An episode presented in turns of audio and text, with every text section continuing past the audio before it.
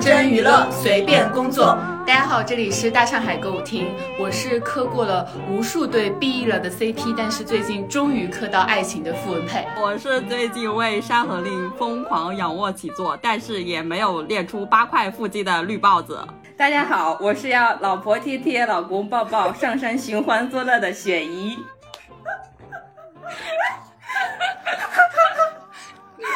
话不尴尬吗？你不羞耻吗？我不羞耻，我理直气壮。除了我，我和雪姨还有绿帽子，我们还邀请了另外一位嘉宾是魏光雄，也就是雪姨的情人，来和我们一起磕生磕死。大家好，我是第一次来到歌舞厅的雪姨的情人兼中科院院士魏光雄。好羞耻啊！这个开场白。呃，先解释一下，我们这一期是《山河令》的专场。其实，呃，很多听友在茶水间已经催过我们了。在三月份剧播到一半的时候，我们就已经有了录制计划。然后后面大家又呃商量说，干脆等《好一行》上了，然后刚好录一个。春日的限定专题，但是我们也没有想到那个太子的日历越撕越厚，所以我们就不等他了。这一期是我们作为《山河令》和浪浪丁的粉丝啊，所以肯定是带着滤镜和个人感情来讨论的一期，所以大家可以理解为呃浪浪丁的粉丝茶话会啊。如果有不客观或者情绪失控的地方，还请听友们包容一点，大家不磕归不磕，千万不要骂人。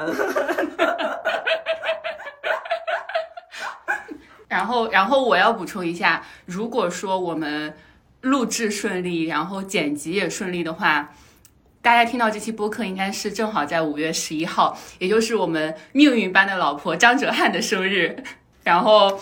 让我们一起大家祝他生日快乐，好吗？老婆生日快乐，老命运般的老 婆，永远幸福。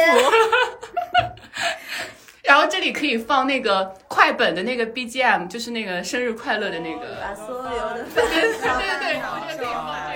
所有的快乐，say 嗨嗨，亲爱的亲爱的生日快乐，祝你幸福永远都不停转。你们还要开气泡水吗？还要开一下，喝一口，用俊子的代言为老婆祝生日快乐，晋升，磕到了，磕到了。磕到了。仪式感要有。而且我们这一期可能会卡在五月十一号当天的十一点二十九分发布，这又是为什么呢？因为十一月二十九号是我们共同的老公龚俊老师的生日，在这里让我也提前祝龚俊老师生日快乐。生日快乐，给您拜个早年，祝你发财！恭喜发财，恭喜发财。您您这个早年有点早。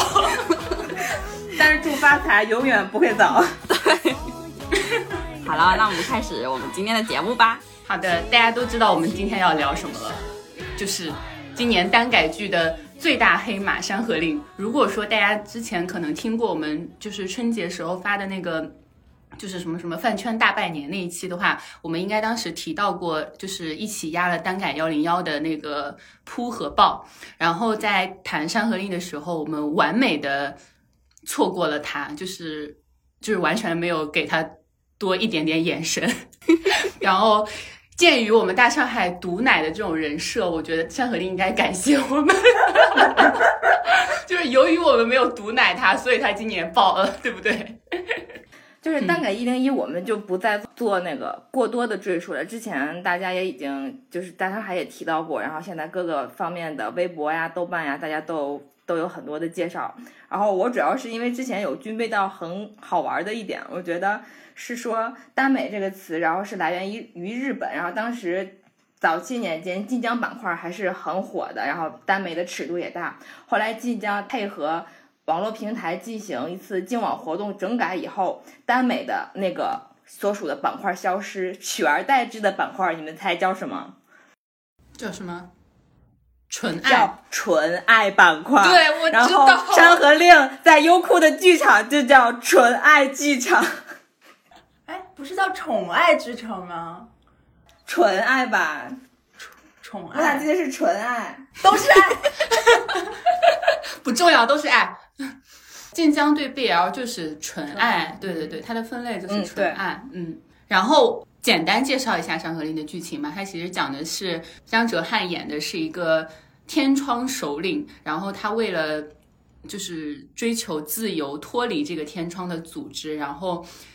不惜以生命为代价，就是给自己定下了七颗钉子，然后去脱离这个组织。但是他在脱离之后遇到了这个鬼谷谷主。也就是龚俊演的那个温客行，然后两个人其实都身负深仇大恨，也不算吧，就大概就是两个人相识之后互相救赎的一个故事。然后《山河令》其实改改编自的是那个 P 大的小说《天涯客》，它其实不算是 P 大很有名的一本小说，对吧？对，嗯，他是他很早期的一个作品，当时他还上大学。然后他是从《天涯客》改名叫《山河令》了，所以当时因为《山河令》这个剧名和另外一部剧有点相似，所以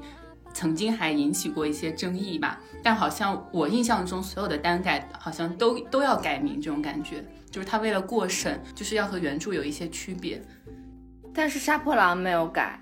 杀破狼没准儿后期会改啊，我不知道。啊对，也有可能上的时候，毕竟天涯客拍的时候还是叫天涯客的，对张公案好像也没改吧？张公案没有，暂时都还没有。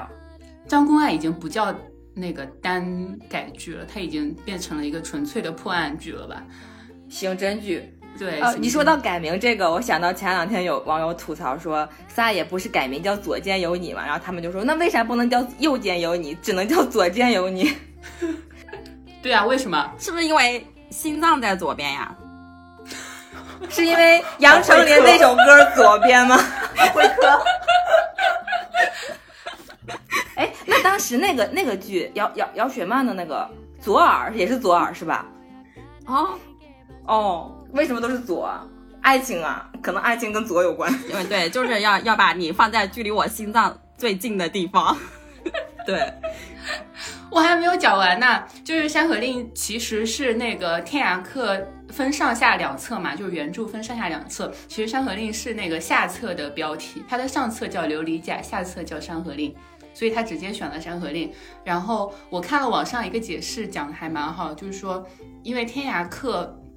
就是其实周子舒和温客行两个人最后都没有成为真正的那种天涯侠客的感觉，就是他们两个人仍然是比较心怀天下的，所以他就是取《山河令》可能也有一点，就是仍然是有一些心系天下的感觉，所以叫《山河令》。哎，有一个剧不是叫《琉璃》吗？如果它叫《琉璃甲》的话，会不会就让人把这两部剧给搞混淆啊？有可能，你毕竟也搞混淆了玲珑和醉玲珑。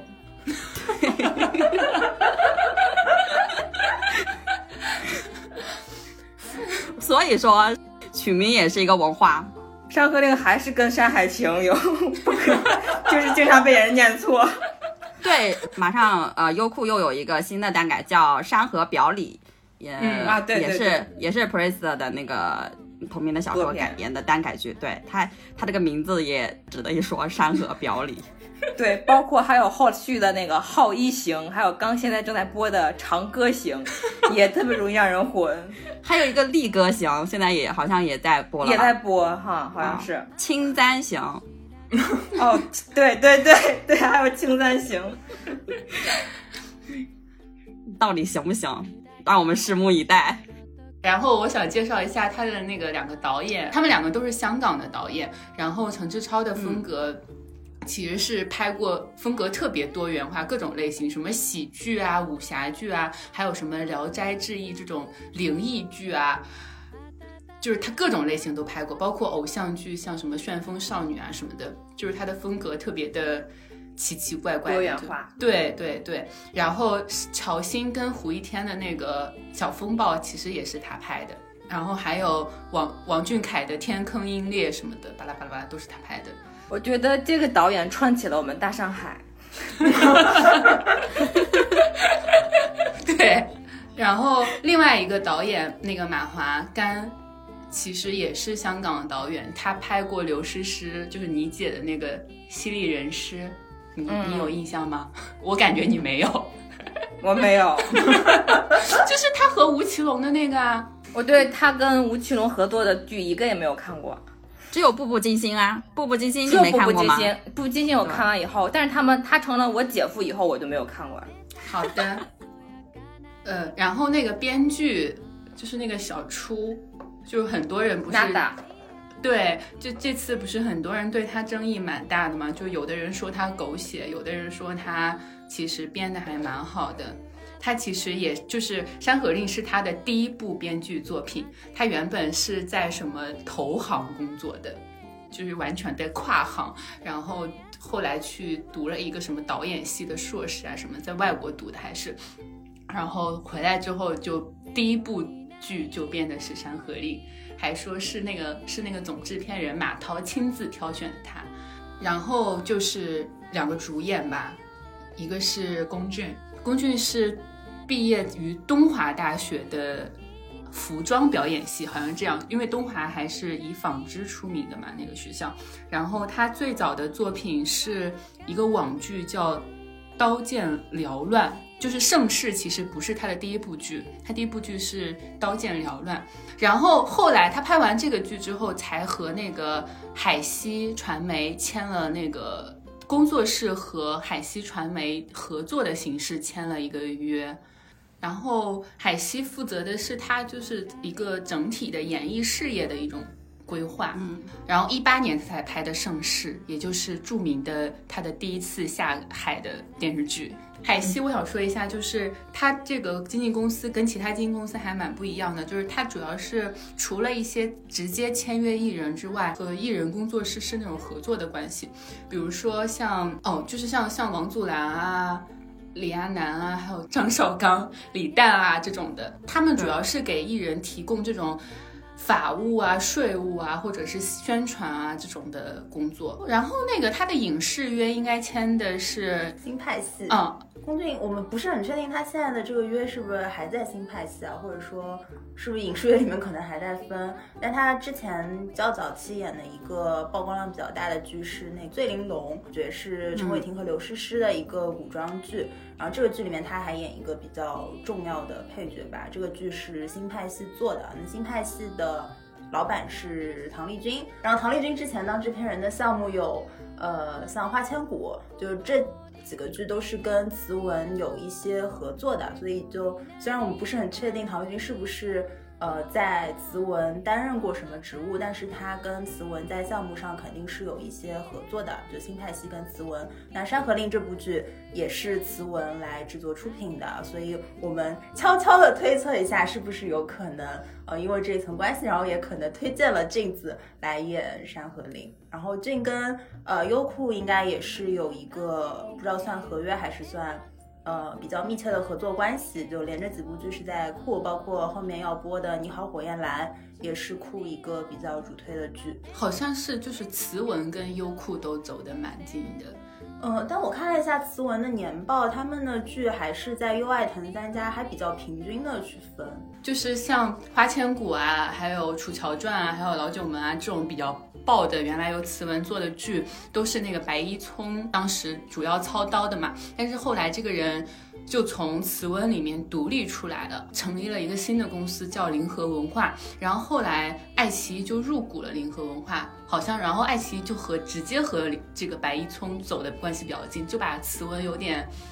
有点撇出去了的感觉，然后后来慈文就好多年，就大概从《楚乔传》之后，就慈文好多年都没有再出过一些新的爆款剧了，直到《山河令》嘛，就是因为它中间。其实是有几，因为大将离开了，他有好多年的空窗期，然后后来才出的《山河令》，然后这次《山河令》它就不再是跟爱奇艺了，又是跟优酷，所以我觉得还是蛮大的一个转变。哦，讲到慈文，就我看了一下他这几年的年报，很惨。就对，而且前几年正好影视寒冬嘛，确实，呃，甚至到去年的年报应该也还是亏损的，就他有个预告说去年大概亏了两个多亿吧。嗯，他好像亏损主要是因为他要去做游戏，就是他自他拍那个《花千骨》之后，他好像觉得要把电视剧往下游这种游戏去做衍生，然后他在他收购了一家，我印象中不知道叫什么，反正收购了一家做游戏的公司，然后这个公司就开始巨亏钱，然后就把他的财报拉得特别难看。嗯，反正他也没做出来，然后自己的电视剧也没做出来，然后游戏也没做出来，反正就好多年就比较落寞。嗯，慈文好像现在还在想做一些互动剧，就是半影视半游戏的这么一个新的内容形态。然后他们今年三月份跟咪咕视频，不知道大家知不知道这个视频平台，它是中国移动，就感觉有点像国企国家下面，哎，不知道，就一个一个一个视频平台。然后上面现在。呃，除了一些剧之外，那种体育赛事的转播比较多。然后他们现在在发展五 G 跟 VR 什么的。然后慈文跟他们就有一个合作，就未来应该会合作一些影视版权的开发跟剧，好像每年至少两部吧，就专门给咪咕。然后包括一些互动剧、游戏、VR 的这些的开发。然后呃，为什么慈文跟这个我不知道是不是有关系啊？跟这个非。就传统商业像优爱腾三家的平台去合作呢，呃，因为慈文就前几年可能也是这个财报状况不是非常好，他们现在最大的股东已经是国企了，嗯，是一个江西省出版集团。下面的全资控股的一个投资公司，现在是他们最大的股东，嗯，但是根据他们发的新闻稿来看，就业务上的控制还是由马中俊，就是慈文的创始人跟总裁继续来做的，但是实际上最大的股东，呃，已经是国企，那么可以理解为慈文现在已经是一个混合所有制的这么一个。呃，影视企业了。然后讲到年报，我就特别想看一看《山河令》到底给慈文赚了多少钱，因为众所周知，真的赚了很多钱。嗯，应该还没计入。对，还没记录。他们今年第一季度还是亏的，大概亏一千五百到，他预计说一千五百到两千五百万左右。然后我就非常期待他今年的半年报，啊，看《山河令》到底能给他们赚多少钱，肯定扭亏为盈。然后另外一个。大的除了此文，另外一个出品方就是优酷。我记得他的上一个单改剧还是那个《镇魂》，然后后来，然后后来爱奇艺就播了那个，后来先是腾讯播了《陈情令》，然后爱奇艺又播了那个《鬓边不是海涛》。不是海涛。对对，然后优酷就一直就是处《镇魂》之后就没有在新的在单改这方面有大的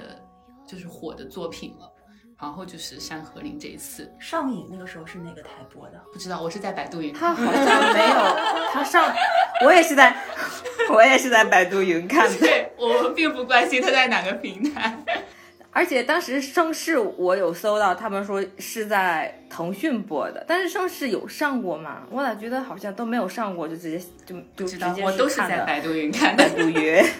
我也是。但其实当时。优酷《镇魂》同期还有一部不错的耽改剧《SCI 谜案集》，但是就完全被《镇魂》压住了。那那部剧的口碑也还不错。然后接下来还有《默读》，也是在优酷吧？嗯，《默读》是《陈情令》的制片人杨夏，嗯嗯，他的那个新派传媒接下来做的一个剧。然后，呃，新派的那个《你微笑时很美》，嗯，呃，一个电竞的 B G 剧也是签在了优酷。呃，《你好，火焰蓝》的那个制作公司是，呃，应该是阿里有参投的，对，所以都是关联企业。好的，我们我们期待优酷多拿出一点好作品，毕竟他们就希望优酷能好好的宣发一下，不要再立那个波杀沙湖的人设了。对，优酷今年成绩还是不错的，司藤也是。思但是思腾他是全排连播，嗯，酷接下来的片单其实还挺不错的，感觉他们花了很多很多钱。对，嗯，我不知道你们有没有听我们上期聊《戏剧新生活》那个无比无比，接下来有一个剧是那个小敏家，大概类似于，嗯，那个小欢喜小对小欢喜小别离这种感觉的剧。也是在优酷播的，我觉得这种剧最近内就是国内市场好喜欢。对，最近有一个热播剧叫《小舍得》，小舍得，嗯，但他这个好贩卖焦虑啊，大家都说看了特别的焦虑。对，所以还是看《山河令》吧。对，我没有看，我也就是那天看《极限挑战》之前看了半集《小舍得》。你是被迫看的吧？被被迫看了半集，因为记错时间了。那个赵薇和秦昊那个不也是吗？叫什么来着？学区房。对对对。学区房。对，好这种好多啊哦，就很讨厌这种剧，但是就很火，就播一部火一部。哎，但是当时小欢喜我特别喜欢。真的吗？嗯，好，我们刚刚介绍了一大堆，都是关于呃我们的剧方还有龚俊的那个背后的一些呃资本力量。我们端水一下，我们也介绍一下老婆，好吧？但是我没有军备，我觉得老婆就她她的履历其实是看起来很简单，她就是一三年跟于正签约以后，然后合约到期，然后被呃薇姐签到了自己的旗下，然后我我就觉得我也只百度到了这些，我就知道她现在有一个音乐约在那个新喜文化喜还是叫喜喜文化，对，欣喜，嗯，哎，为了这样我还特意去搜了一下，我说看看龚俊有没有音乐约，没有，我放心了。你虽然我知道你端水，但也大可不必这么端。哎，你知道我百我我在军备的时候超级端水，我搜龚俊的公司，下一步就会搜张哲瀚的公司，然后龚俊的商务，张哲瀚的商务。我昨晚军备的时候搜那个龚俊的商务，他其实那个条例下面人家都是把他们俩商务放在一起去对比的，他们俩只要你搜一个人就行了。对，但是当时我想分一下，看看他俩有没有把商务约单独的分出去，然后我就去搜了一下商务约，发现也搜不到啥。但是我我能搜到的就是，的确像汉斯周还有海西传媒的官博都在近期都有发过龚俊相关，所以他肯定是跟这两个公司有关联的，是肯定的。你们有看过《演员请就位》吗？我当时看，就是他不是演了大明宫词的薛少吗，还真的演的蛮好的。就是因为第一我很喜欢《大明宫词》那部剧，对，就是张哲瀚。然后他当时演薛少，薛少不是在《大明宫词》里面还是一个挺有魅力的角色，然后他还翻演的蛮好的，确实很好看。当时就觉得哇，这人长得很好看陈。凯歌导演不是还夸过他，呃，生了一双哦说他韩晴木。对对对，韩晴，嗯，哦，说到含情木，就想到前两天，嗯，就是你们推荐咱们看的那个 B 站博主，他就是有一句话就让我一秒入伙，我就觉得这个博主我一定要看下去。就是他说，我们就以一双含情木、珠光映江湖来作为开篇，而我觉得这句形容真的真的好棒啊，就好适合周子舒。我认识张哲瀚就是因为《云汐传》。我在之前好像也是，就只是从他的全世界路过，但是没有入坑。然后看《云汐传》的时候，短暂的入坑了半年，然后就出坑了。我我最近在补《云汐传》，我已经看了二十集了。虽然我是拿一点五倍速和两倍速交替着看，就是配角两倍速，主角一点五。但是我觉得秦王就是个木头，他真的面瘫，就毫无表情，然后在天空中接住女主，也是跟女主毫无眼神戏。我觉得，嗯，虽然鞠婧祎也不值得他这样吧，但是他能不能演 B 级剧的时候走心一点？就嗯就是在《云溪传》里面发生了张哲瀚、含情木走失事件。对对对对对对。所以含情木是要对特定的人的。但是有有一说一，他那一部现代剧还是有含情目的。哪一部现代谁？都渴望遇见你。啊、对对对，这个名字太难记了，我一直记不住。我希望以后就是剧名帮大大们起好念一点的名字 比如《山河令》啊，对，要不然我都不知道跟别人怎么安利。超过三个字的剧名就不要取了，对，我会忘。我们就记不住。像我跟豹子安利 BKPP 那个，以你的心全是我的爱，不是，还是以我的心全是你的爱。我到现在我都念不顺。以你的心去全是我的爱啊！雨が降り止むまでは帰れない今でもあなたは私の光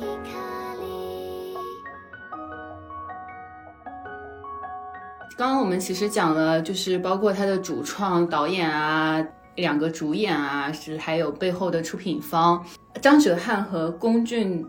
的 CP 粉的名字叫浪浪丁。你们知道这个浪浪丁的来源吗？剧里面温客行和周子舒他们俩的 CP 名其实也是浪浪丁，就是二次元和三次元的 CP 的名字用的是同一个，对吧？对，所以他们管浪浪丁叫二点五次元 CP 名，就是二次元的浪浪丁的由来是因为温客行很浪，而阿旭的身上有钉子。三次元呢，是因为老公就龚俊特别爱吃浪味仙，然后老婆嘞就特别爱戴耳钉，所以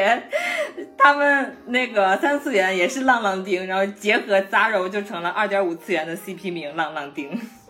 哦，我还以为二点五次元是三次元加二点五次元，然后除以二的平均数呢。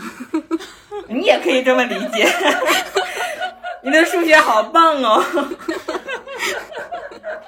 你老婆对你的夸奖好敷衍哦。没有办法，老公嘛就得宠着。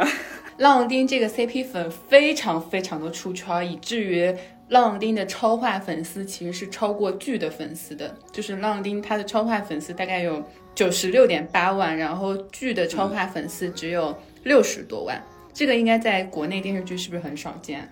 少见吗你？是说 CP 粉丝量超过剧的粉丝量吗？对，好像比较多见呀。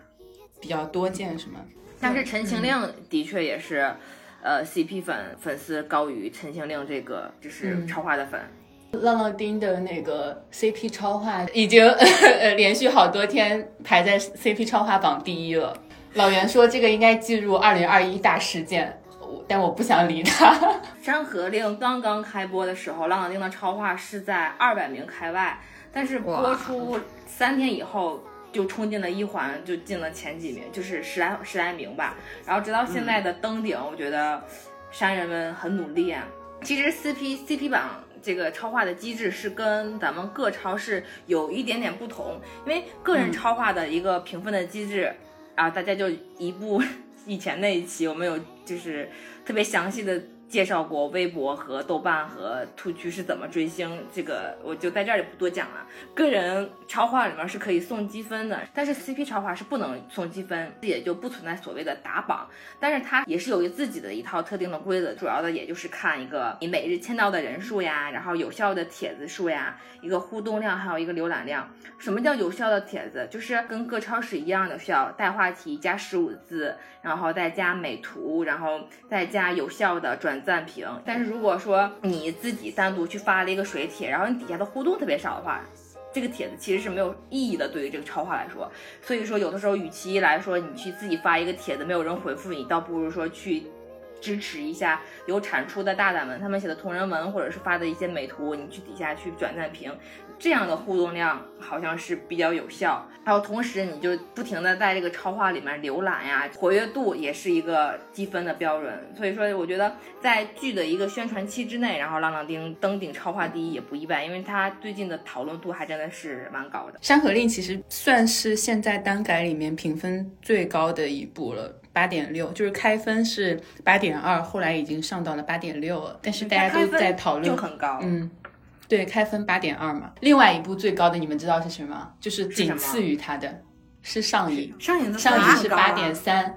上瘾是八点三，它比那个鬓边不是海棠红还要高。上瘾这个也要看观看人数吧，都是通过百度云看的人在打的分。对对对对对，就是之前也聊过说，大家是在哪儿看的上瘾，就发现大家都是在百度云看的，以至于说它真正上映的平台是哪里，我不知道，是不是柴鸡蛋有自己的一个 APP 啊？真的？吗？我不知道，不是吧？我我当时是爬墙看的，在油管看的。你更勇。我怕那个百度云看的是删减版的，我不想看到删减版的。但是大但是大家好多现在都是都说那个八点六分，就是《山河令》八点六分是锁分锁出来的。好像它打开分以后，分数就没有波动过。我觉得在剧播期间，那个评分浮动是很正常的，因为他有可能这两集特别垃圾，他一会儿就去改自己的评分，然后这两集又封神了，他一会儿又去改自己的评分，但是一直没有浮动这一点，还真的是值得我们再去研究一下。我刚看了一下，它大概播出十天之后，就三月六号开始，一直到今天，始终都是八点六，一点都没变过。按理说不应该，因为大结局那边是要掉分的。对，但是，对对对就豆瓣出于什么机制会去锁一个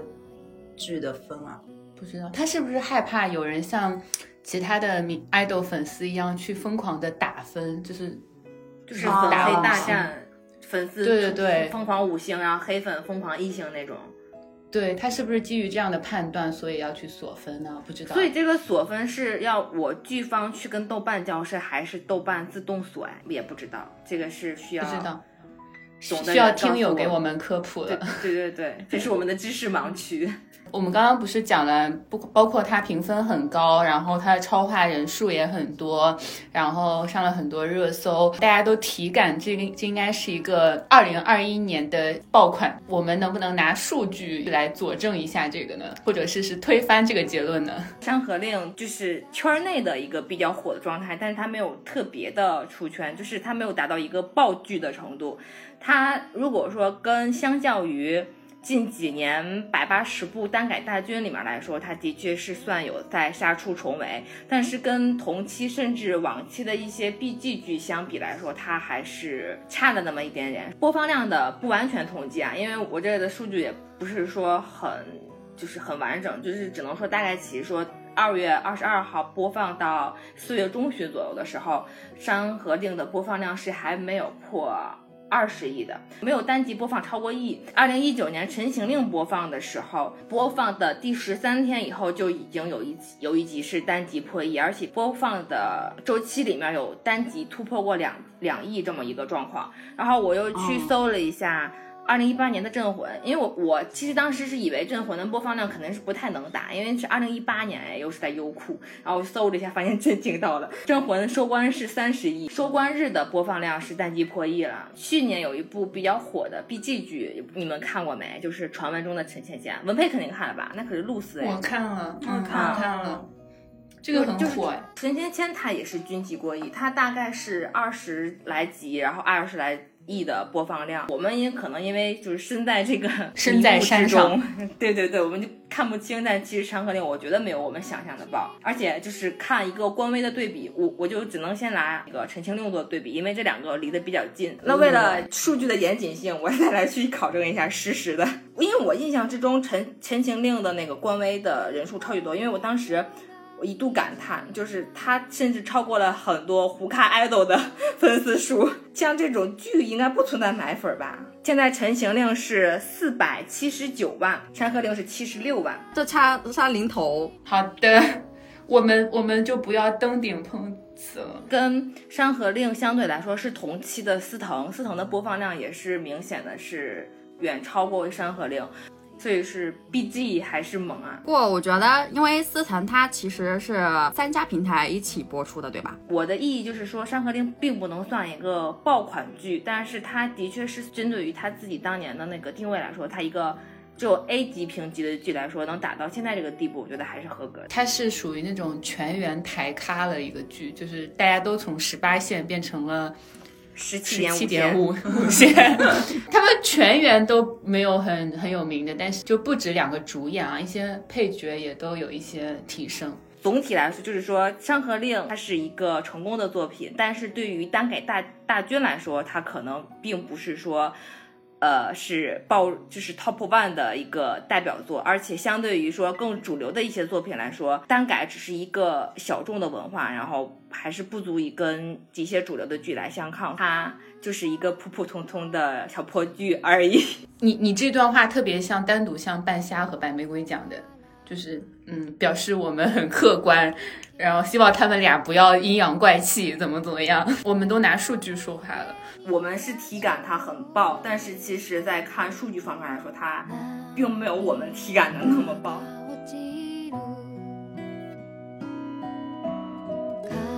帰るところが大家是怎样开始的《山河令》的？就是为什么你会点开它？我觉得我最开始看，就是因为有一天我们听友群在疯狂的有好几个人在夸《山河令》， 好像才放了两三集吧，就说拍的很好，很好，很好。然后我当时正好剧荒。然后就开始看了，但是刚开始几集可能其实只是第一第一个初印象就是觉得哇尺度好大呀，这是我能在国内不掏钱就看到的单改剧嘛，就是它比之前那些，比如说《陈情令》啊什么的尺度要大得多吧。摸着手去夺那个酒瓶呀，然后在什么桃花林里面，他在肢打接触这方面，我觉得是对远超过《陈情令》的。暗戳戳的台词呀之类的，就是各种刚开始不是温客行各种调戏那个周子舒三嘛，度无所我就觉得苦，我自迎接辱。对这首诗不是什么说是送给一个诗人送给那个他小妾的嘛，就是觉得这个尺度还蛮大的，然后就追下去。当时真的是好奇追下去的。我看这部剧其实是因为真的是因为文佩哎，啊，因为我 对，因我为怎么了？你们你们一开始在那个群里面，在嗯、呃、内部群里面讨论《山河令》的时候，我我其实是挺拒绝的。我看了一下时间是二月二十八号的凌晨，你说你一口气刷到了领的最新的剧集，然后你在群里面发出感叹，你说这部剧不叫单改，是真正的耽美。对我的原话是这样的，对，然后我一下子就被精准安利到了，然后我就去看了。我是作为单改一零一的重要参与者，作为单改一零一的全民制作人，我是不会放过任何一个就是 作品的，所以我当然是会打开《山河令》。但当时你知道，我刚开始看的时候，我是自己偷偷看的，我谁都没有说，自己默默的看，直到文佩 发了他的感想，才发现文佩在看，然后你也在看，然后咱们才开始单线私聊，然后最后建了咱们的家长群嘛。你们都应该感谢我，是我让你们认识到了这么好一部剧。其实我一开始看这个剧没有上头的原因，是因为周子舒易容了之后嘛，那真的是有点 难太接受丑了，那个真的是，我我我把它评为脏脏包，剧剧中就是电视剧历史上最强易容。周子舒那个表情包也的确是出圈了，就是用咱们那个。微信里面那个表情包给他拼拼接接，然后旁边配了个字儿叫“娘了个腿儿嘞”，那个我追的比较晚，你看来你们追的比我还晚。那我可能是最早的 快说你是怎么看的？哦，因为我是电视剧儿童，就我基本上每一部新的剧都会去看一看。然后龚俊跟张哲瀚他们两个演员，就之前在我这边是属于我对他们有信任度的演员，就他们如果有新的剧，我都会去看一看。但是我之前从他们的全世界路过，就 他们之前所有的 BG 剧我基本上都看过，但是就就看过就看过了，就没有。特别有印象，明熙传啊稍微有点印象，因为那个时候有一点小火。我就想说，哎，他们两个看起来也没有什么 CP 感，怎么搭在一起？然后我也是，嗯，单改一零一，青春制作人，制作人对，周科院院士，科大的科，嗯，对，就就这么几个元素加在一起，就肯定会想看一看，然后一看就就上头了呀。同时追剧的时候，网上有很多网友就会列文虎克，或者他们会有些梗，对，就比如说像呃刚刚说到那个。我自迎接入、对对对，单独单独然后还有什么贴烧饼，嗯就那对贴烧来了饼很多，然后就越看越上头，想说，哎，你们真的有点东西，嗯对对对，就肢体接触，还有我很喜欢的那个武侠的镜头，我觉得拍的特别好看，嗯，就他们跟丐帮打的一场，还有贝德马湖的一场，就这几场武侠都特别好看，嗯嗯嗯，对。嗯这几个就是高光场面的武侠，我觉得还是拿捏到了。那大家觉得有哪些封神的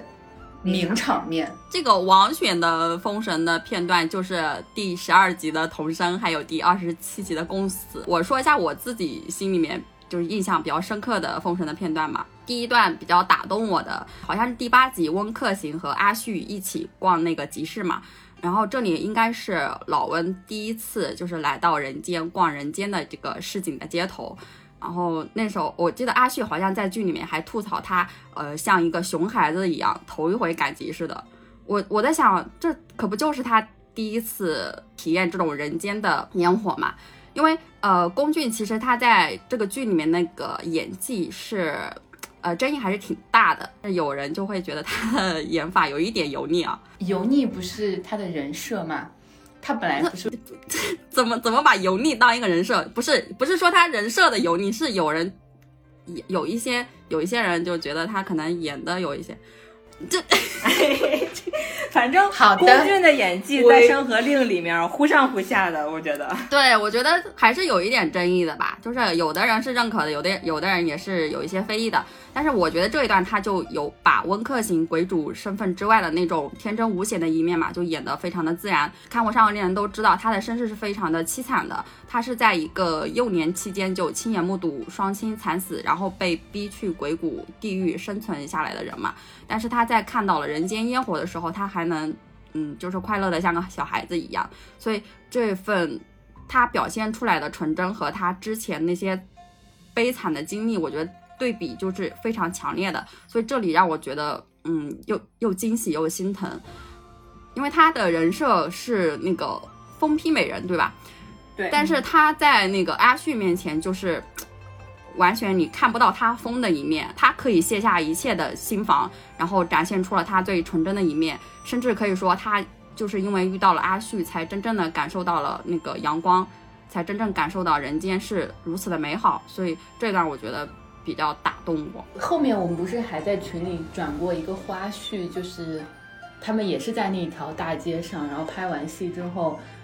那个张哲瀚就边脱衣服边走向导演那个、哦对对对那个长镜头，对吧？哇哇，那个对好美啊！千万级的那个路透，那个路透也非常的美好。那应该就是你说的那个片段拍完之后的对对对对路透吧？对对夏得太美夏宫的。老婆。那光雄嘞，你的名场面是什么？你的名场面，呃，因为网上那个就大家公认最封神的，可能是一个十二级的童声，就晒太阳那里，还有一个二十七集的共死。自己心里两个比较封神的画面，一个就是在跳崖之前，就周子舒从山崖上面飞下来到温客行的身边，然后站在离温客行好近的地方哦，就不是正常两个人对话的距离呢。然后因为他们嗯身高差也很好磕，然后周子舒就是一个仰视的镜头，就看着温客行，然后眼睛里面都是爱，然后跟温客行说了一句“省省吧你”，就那一句真的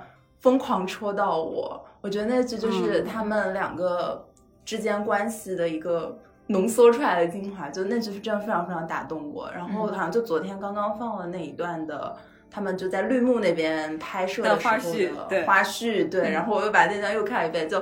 哇，那那是我心里面整个《山河令》就最最最最打动我的地方。就是在张哲瀚不是在那个周迅没有来之前，他原本在跟叶白衣对打，他像一个刺全部竖起来的小刺猬一样，然后那个周迅一来就说你省省吧，然后立马把他的刺给捋平了，这种感觉。对然后两个人一起转过来对抗所有这些道貌岸然的武林中人。对对对对，然后我心里还有一个比较封神的是，呃，就是温客行醉酒，然后搂腰抱周子舒那里，嗯呃，就在抱抱，当然当然抱抱本身非常非常封神啊，这个也是、是我能看的吗？呃，但是在抱抱前面有一个细节是，呃，刚刚抱上的时候。周子舒就很顺手的把温客行的长发从他前面撇到了背后，嗯就那一个动作，我看到的时候就是，我的天呐！老夫老妻了。哦哦，就这这老夫老细节非常非常戳我。嗯嗯对。嗯然后那段花絮也是也是看了好几遍，真的张哲瀚把周子舒演的非常非常好，就这种细节的设计。嗯，我发现光雄是一个细节控，嗯，我其实一直觉得那边。就是张哲瀚给的戏特别好，但是龚俊有一点点没有接住，接住我不知道为什么，但对没有接的太住，但是他他那边因为花絮，他一直在教他说你的手应该怎么放这个，怎么放这个，但是最后可能效果因为是近景就还好，就是他搂着他的腰嘛就还好，但我总觉得好像有一点点小遗憾，就是感觉没有接住，就是微表情啊什么的没有太到位，但也蛮好，但也很好，很好的。我心目中的名场面有一个就是跟我的情人重合了，我们不愧是命运般的情人。不枉我给你唱了一首，不，我给你放了一首《情人》。你，温客行被围围攻，周子舒飞身下来，然后跟他说啊，省省吧你。我觉得这这四个字真的是代表了就是万千种情绪。啊当时他那个眼神戏也特别好，就是一种你不要给我耍这些小聪明，我都懂，你所有的东西我都懂，剩下的路我们要一起对抗整个世界。对，就剩下的路我们要一起走，你不要试图把我甩掉，我不信。还有一个就是场景，就是呃，温客行从叶白衣那里得知周子舒快要死掉了的，然后那个雨夜，其实那个雨夜，我觉得他们俩演的都还蛮好的，但是更戳中我的其实是老温演说的那那一段词，就是原来我这一生来来回回还是不合时宜这四个字，想玩的时候玩不成，想要的东西要不起，想留的人来不及。我觉得当时他望着转身而去的周子舒，然后心里想的是念出来这句话是真的是万般委屈就在他的心里了，因为我觉得他这么多年来，除了一个小阿香，再也没有遇到过一个让他能觉得可以是知己一样的人，然后好不容易遇到了，给了他生的希望，给了他光以后，这个光自己反而却要消失了，他可能是有一点我接受不了，但是我又无可奈何。就会有一些心疼，再结合他以前的遭遇，他的父母惨死呀，包括童年的一些经历，都会觉得他就是在那一瞬间，感觉整个温客行整个人是荡了下去，就不是在不是那个意气风发的浪客，而是一个就是特别可怜的小孩子一样。我觉得整个第六集从头到尾全是高潮，没有那个起伏。就最开始他们遇到了那个药人，然后温客行被进入那个幻境，认错了那个周旭，吧认成他娘，就回到小时候，他就很可爱的打招呼，他说阿旭什么在什么什么在呢？对，我在呢。对对，在呢，就是挥手打招呼，那边很可爱，然后又从后面抱住周旭，说什么娘的蝴蝶骨最美了。然后后来他们打斗过程中，周旭受伤，然后温客行给他从左肩吸毒那边，我也当时在想，这是我不花钱就能看的吗？都是昨天，昨天你懂吗？左就是肩有你，昨天有你？心脏最近的地方。对，在心脏最近的地方用嘴贴住了他的伤口，给他吸毒。嗯，这边特别这里你念出来就不羞耻了是吗？我要尊重爱情。然后后来就是他们在水上打架，那个那个景拍的特别美，就是是一个背光的剪影嘛，就是像一个像一幅水墨画一样的一个武打的场面，就是那些那些慢动作都是在推拉，这不是打架，就是鸳鸯戏水，互相其实是在调情的感觉。然后就是到了水下，温客行怎么都找不到。周周旭，然后他就很着急，左看右看的，然后周旭就从左肩拍了一下他，又是左肩，然后他就扭头一看，看到了他，然后两个人相视一笑，开始往上面游，这也是名场面吧？我觉得这一集都是名场面。然后就是上了水之后，周旭不是受伤了嘛，他就说老子饿了，老温去给我弄点吃的来。然后那个他就说你为什么不自己去？然后他就 然后那边有一个特别娇羞的微对，笑，有一个惊为天人，你知道吗？老婆就是老婆卸妆之后露出的一个温柔的一笑，我的妈呀，完全的被击中了。那你老温还就是拖着自己的腮，然后看了老婆嘛，那然后有一个这这个就是我陷进去了那个的表情包，对我陷进去了。哇，我觉得那一幕也好美。花絮的洗兔子那边，他们又互相的在河边泼水调戏。调情，我觉得第六集全集就是是是值得下载下来留给后代看。那一幕，B 站上面有一个 UP 主，就是也分析了这里面有一个细节：周子舒落水之后就久久没有上来，有可能他是在试探温客行后续有没有什么举动，比方说温客行有没有跳进水里面来找他或者来救他。如果说他没有跳下来，那阿旭可能他的本意就是，那如果你都不来找我，我就走了。但是温客行还是没有辜负他的希望，他还是跳跳去水里面去救了，呃，去找他。所以这里面他可能也就是在这一刻，他真正的愿意以自己的真面目去见那个温客行。这里我可以给大家推荐一个 B 站的剧评 UP 主，他的名字叫橘子是沃特。这一期的剧评的名称标题叫《山河令的四十四十个逻辑彩蛋解析》，我觉得真的非常的神。这个 app 好像本来是做美妆的护肤类的，因为我我有在弹幕上刷看到大家都刷他说你快快快不要去做美妆了，然后你快是来做剧评吧，我好想听你在分析别的剧。他说，因为温客行和阿旭他们俩的前前身都是一个比较有争议的一个身世，比方说温客行他是鬼谷的谷主嘛，那么他那他之前肯定是做过一些不太好的事情。然后像像周子舒，他是天窗首领的一个身份，他的地位的建立是在就是有很多人命的基础上面建立起来的。所以如果说他们以这样一个身世在江湖里面立足的话，其实是还是有一些罪恶的。但是他们后面不都是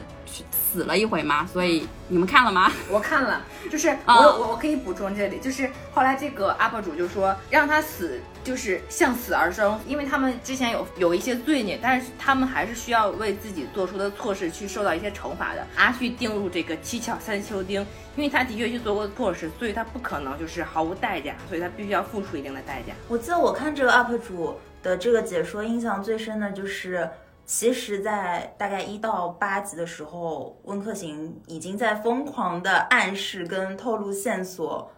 告诉周子舒自己就是温客行。就在他确认周子舒就是小时候的四季山四季山庄的大师兄之后，他就一直在通过各种线索暗示周子舒自己就是当年他的那个师弟。就这个确实是第一遍看的时候没有注意的。嗯嗯，大家一定要去看这个解析的视频。刚才说了很多自己内心的名场面，那么我们肯定也有自己内心想要吐槽的地方，那么我们来吐槽一下吧。那在我心中的槽点是它的节奏问题。我觉得《山河令》给我一开始开局的节奏感是让我觉得还蛮不错的，而且有在很好的还原原著，然后我看的还是比较顺心。然后直到十几集到二十多集，这中间的十几集就让我觉得它的剧情有一些托塔和水，快到三十集的时候，又觉得又像在赶时间一样，恨不得把十几集的剧情又揉在了六集里，因为最后那几集真的一集的负荷量太大，就是而且有。有上文没下文，或者是说上下衔接有出现一些逻辑性的问题，就让你觉得超级的跳跃，一集仿佛看了三集的内容，还得还看不明白。还有就是强行竹马，我可以接受温客行和周子舒强变成竹马，就是天降变竹马，为了就故事线的合理性，还有就是一些某些不可说的原因，这些我都是可以接受的。但是我无法接受是他变成他竹马以后，他甚至还改了名，叫了真眼。因为作为资深的明星大侦探粉丝，我对真这个姓有一点偏见。我当时听到真的时候，那今年的明星大侦探有一期不是西图瓦部落吗？我真的脑脑海中的就是环绕句就是嗯。温客行来自西图瓦部落，更好的名字，世上名字千千万，他为啥就跳动了针眼呢？就是我全集最不全剧最不能接受的就是周子舒拔钉子那边，就是特别丑。当时我就想，你说，就不就是拔个钉子吗？为什么要拔的这么气壮山河的？就那一下，我给他脑斯巴达。你脑补的太多了。我的槽点师兄弟的线就竹马线，一个是假死，就是竹马线，因为我本身我自己看剧不是很喜欢竹马的设定，剧原著也是没有这个设定的，然后我就是不知道，嗯、可能回去看一下 P 大当时是怎么处理的，因为从就我看完整个剧回过来看，从剧本的角度上考虑，可能是因为周子舒的线在他被靖王抓回去，然后好像很轻易又救出来之后，他自己那边的线就没有了，所以可能要把它并到温客行这边的复仇线，也就是整个剧的主线这边，所以给他们加了一个关系的设定，让呃周子舒的行动线跟。呃，是让两个男主的行动线可以统一吧。当然，顺便对，就是可以名正言顺的亲亲搂搂抱抱。对对，就就可以理解吧，嗯，就我觉得这个剧最大的一个槽点是，呃，靠近最后的时候，温客行瞒着周子舒去假死的这一段，就这一段我到现在都没有办法和解，因为他假死回来之后，在那个酒桌上的那一场戏，就周子舒坐在桌尾，一个人在那边非常悲哀的在那边喝酒，然后其他所有人都很开心的来欢聚一堂，然后这个时候温客行也没有表现出非常内疚，或者说哦我我瞒着你是我不对怎么样的，他他还哦好像感觉到老婆有点不开心，然后还有点调皮的跑过去呃找老婆认错，然后老婆又是一个。非常非常包容温客行的人，那他那个时候就说，就罚三杯酒这件事情就原谅他了。就从周子舒的角度来说，他的这个表现是合理的，是符合他的人设和他对温客行的情感和态度的。但是温客行就让我觉得说，你你都到这个剧快结束了，你都不能对老婆坦诚相待。就他跟周子舒两个人在他们之间的爱情啊，必然是爱情，但他们之间的爱情的这个互相理解的程度上是不对等的，就让我觉得他们的爱情还没有那么的完美。就我觉得温客行一直到最后都没有完全的去理解周子舒，而周子舒很早就完全的去理解和包容了温客行，就让我觉得他们的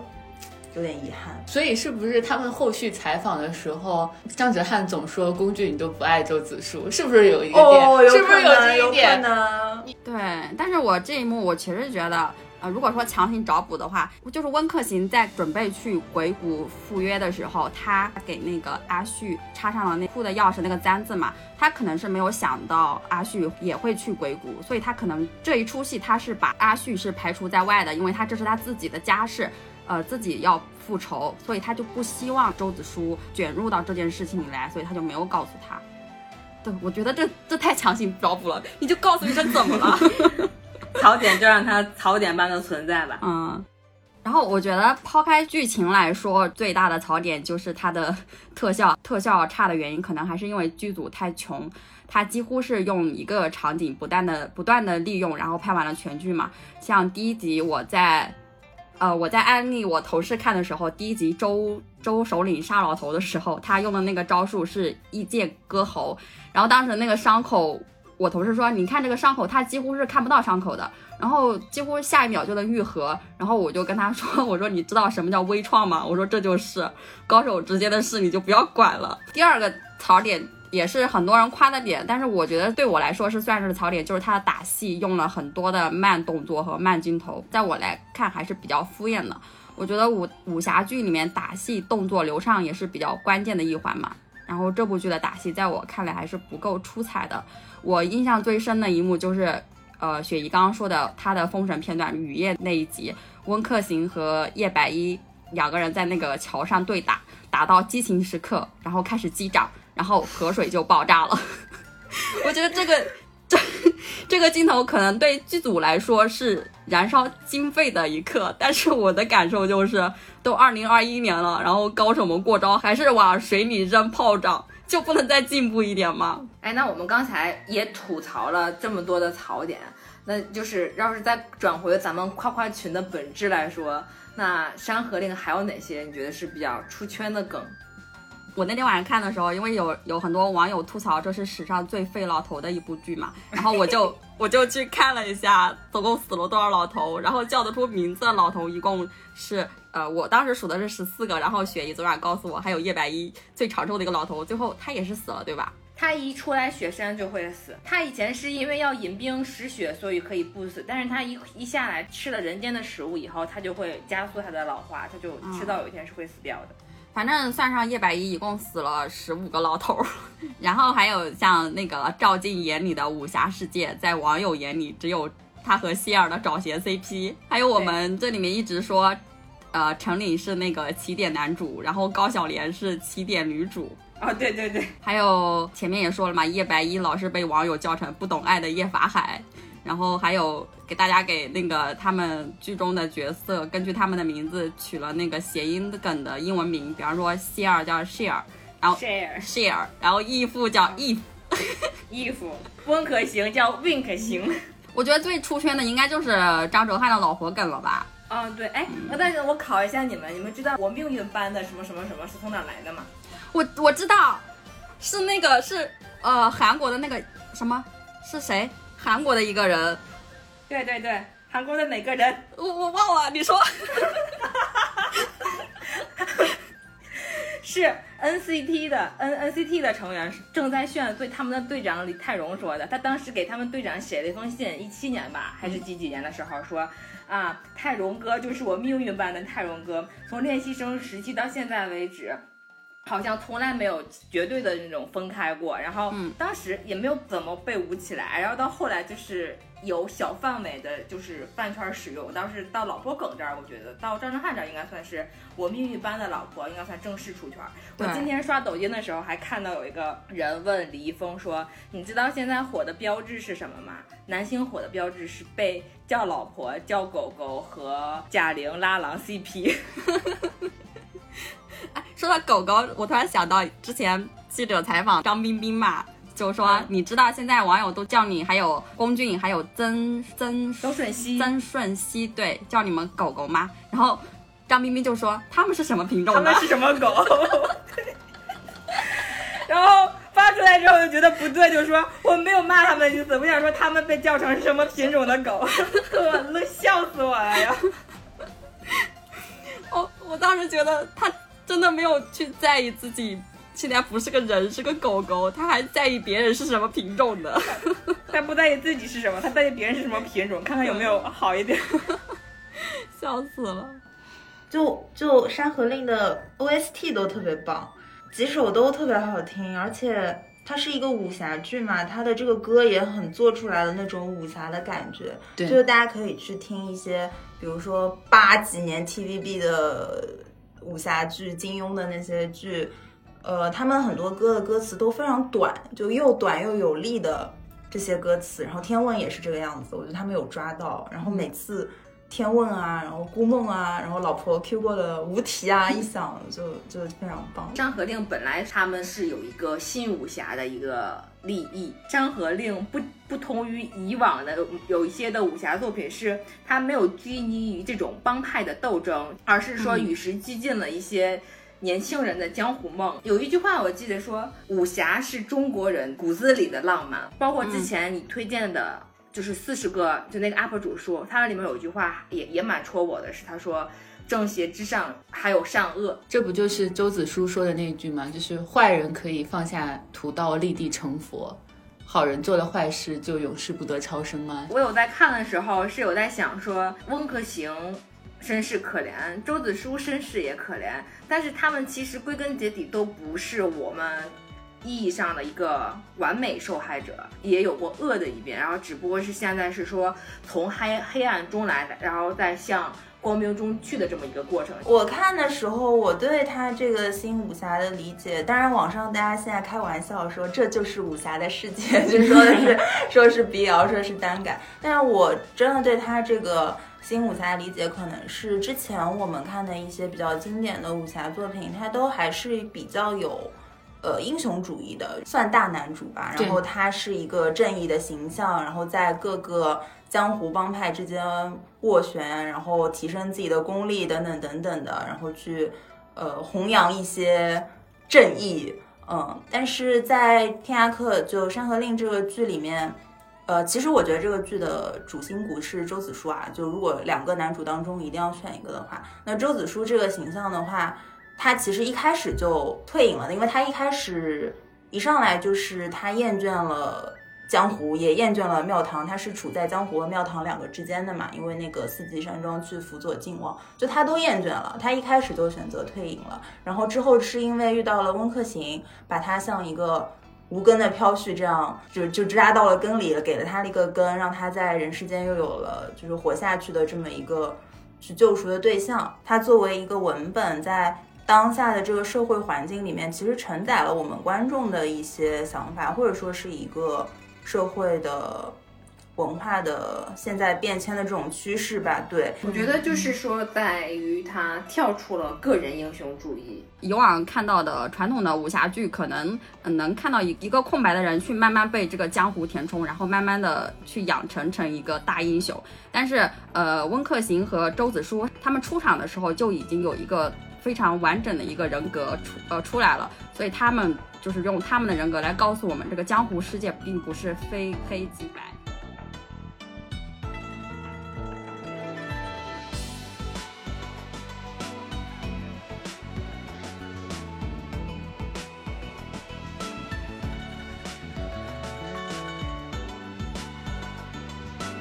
我们大家其实刚刚聊了很多关于剧本身的情况，但是我知道我们四个人其实不止磕了剧里面的 CP，还磕了 RPS，是吧？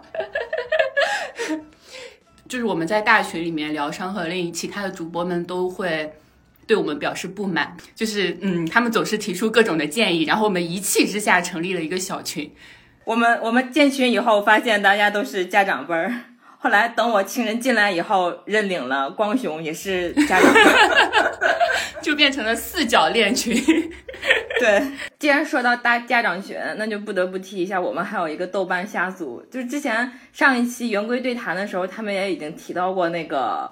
我们那个为了保持我们群内和谐，所以转移了一个吵架阵地，就是豆瓣虾组。然后里面有一条玫瑰发过一条关于《山河令》的帖子，然后我们在里面进行了打油诗的 battle。他们上一期拒绝念，然后这一期我们要强行找补回来，我们要念。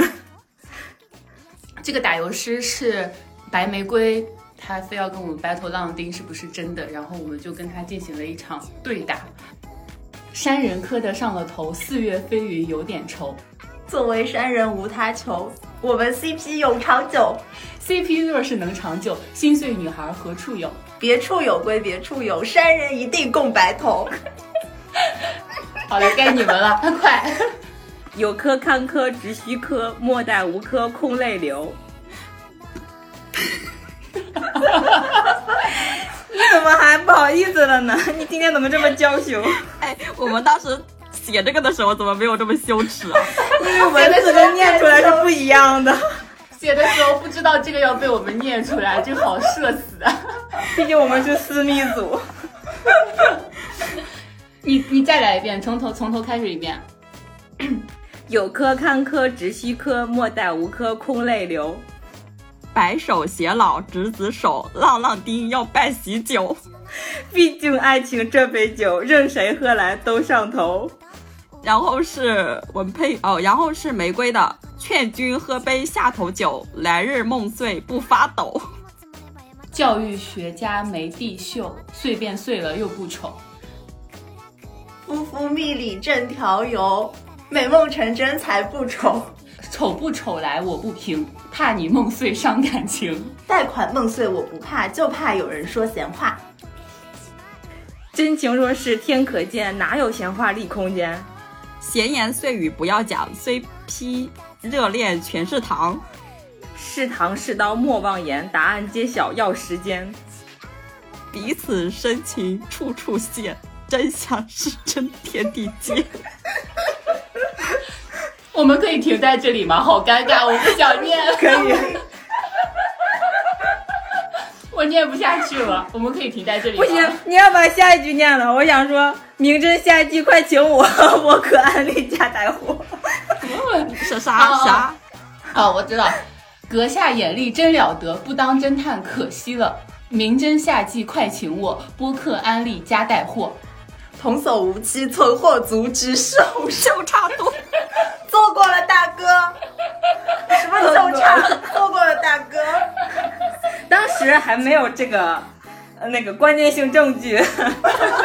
对，当时在就是那个各种澡堂中。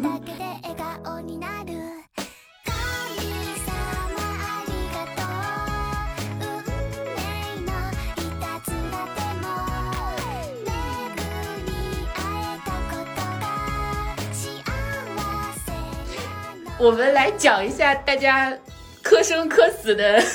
心路历程，好吧？我刚开始，我好像其实没有太磕到，因为我好像在群里跟他们跟跟大家说，就是我在看完那个优酷寸头直播之后，我觉得这两个就是不熟的同事，好尴尬呀！我觉得完全没有 CP 感，然后就后来就疯狂打脸。我捋了一下我们三位家长的 IPS 时间线，是三月十一号的时候，文佩在群里群里面发了两个帖子，第一个帖子是两个人同款分析帖，还有另外一个帖子是俊子在小红书上面分享的生日礼物开箱视频，里面有一个马罗马的乐高，大家都怀疑是老婆送的这样一个分析帖，然后开始宣布他要开始磕真人了。然后同一天呢，我在加入了豆瓣《山河令》浪浪丁 KSWL 小组，被无数条有理有据的侦探分析帖说服以后，我也宣布下周要开始加入 RPS 大军。然后这个时候雪姨还在挣扎，她说她要坚持做最后一个不搞 RPS 的人，除非快本也有十六分钟。但是他最后是怎怎么能陷的，他也没交代。我一会儿就给你交代交代。哦，行，反正就是无人生还的这样一个场面。啊，光雄是怎么怎么陷进去的呀？我一开始就看完剧，我都没有太关注他们 RPS。我看完剧以为就结束了，然后我 somehow 看到了一个分析老婆真的动过心的帖子，然后我觉得那个有说服我。就至我不管他们有没有限定花就对，就当时不管他们有没有真的在一起或者什么，但是老婆可能在周子舒这个角色当中，因为她是那种体验式演技派嘛，就她肯定动过心，我觉得这个有说服到我。然后就我觉得可能有种代偿吧，就剧结束了，但是我们其实对温州、对山河林都很依依不舍，然后就就就搞搞 RPS，我就觉得他们俩好像就是。关系很好的大兄弟，就他们关系很好这一点就是毋庸置疑啊、谁说他们关系不好就就来打架。姐妹聊的时候，我一开始就说他们是真的，我磕的是真的，然后然后后面就是真的说他们是真的，我又很害怕，他们真的是真的吗？我有点害怕，然后后面想的是。呃，老子不管，我说他们是真的，他们就是真的。呃，不管是真的爱情还是兄弟情，反正他们的情感是真的。然后后面又有点害怕，就救命！我为什么老是搞到真的？反正就就现在处于这种非常复杂、纠结、来回折腾的心理状态当中。嗯，但是每天都磕的非常开心。我觉得我最早开始磕是。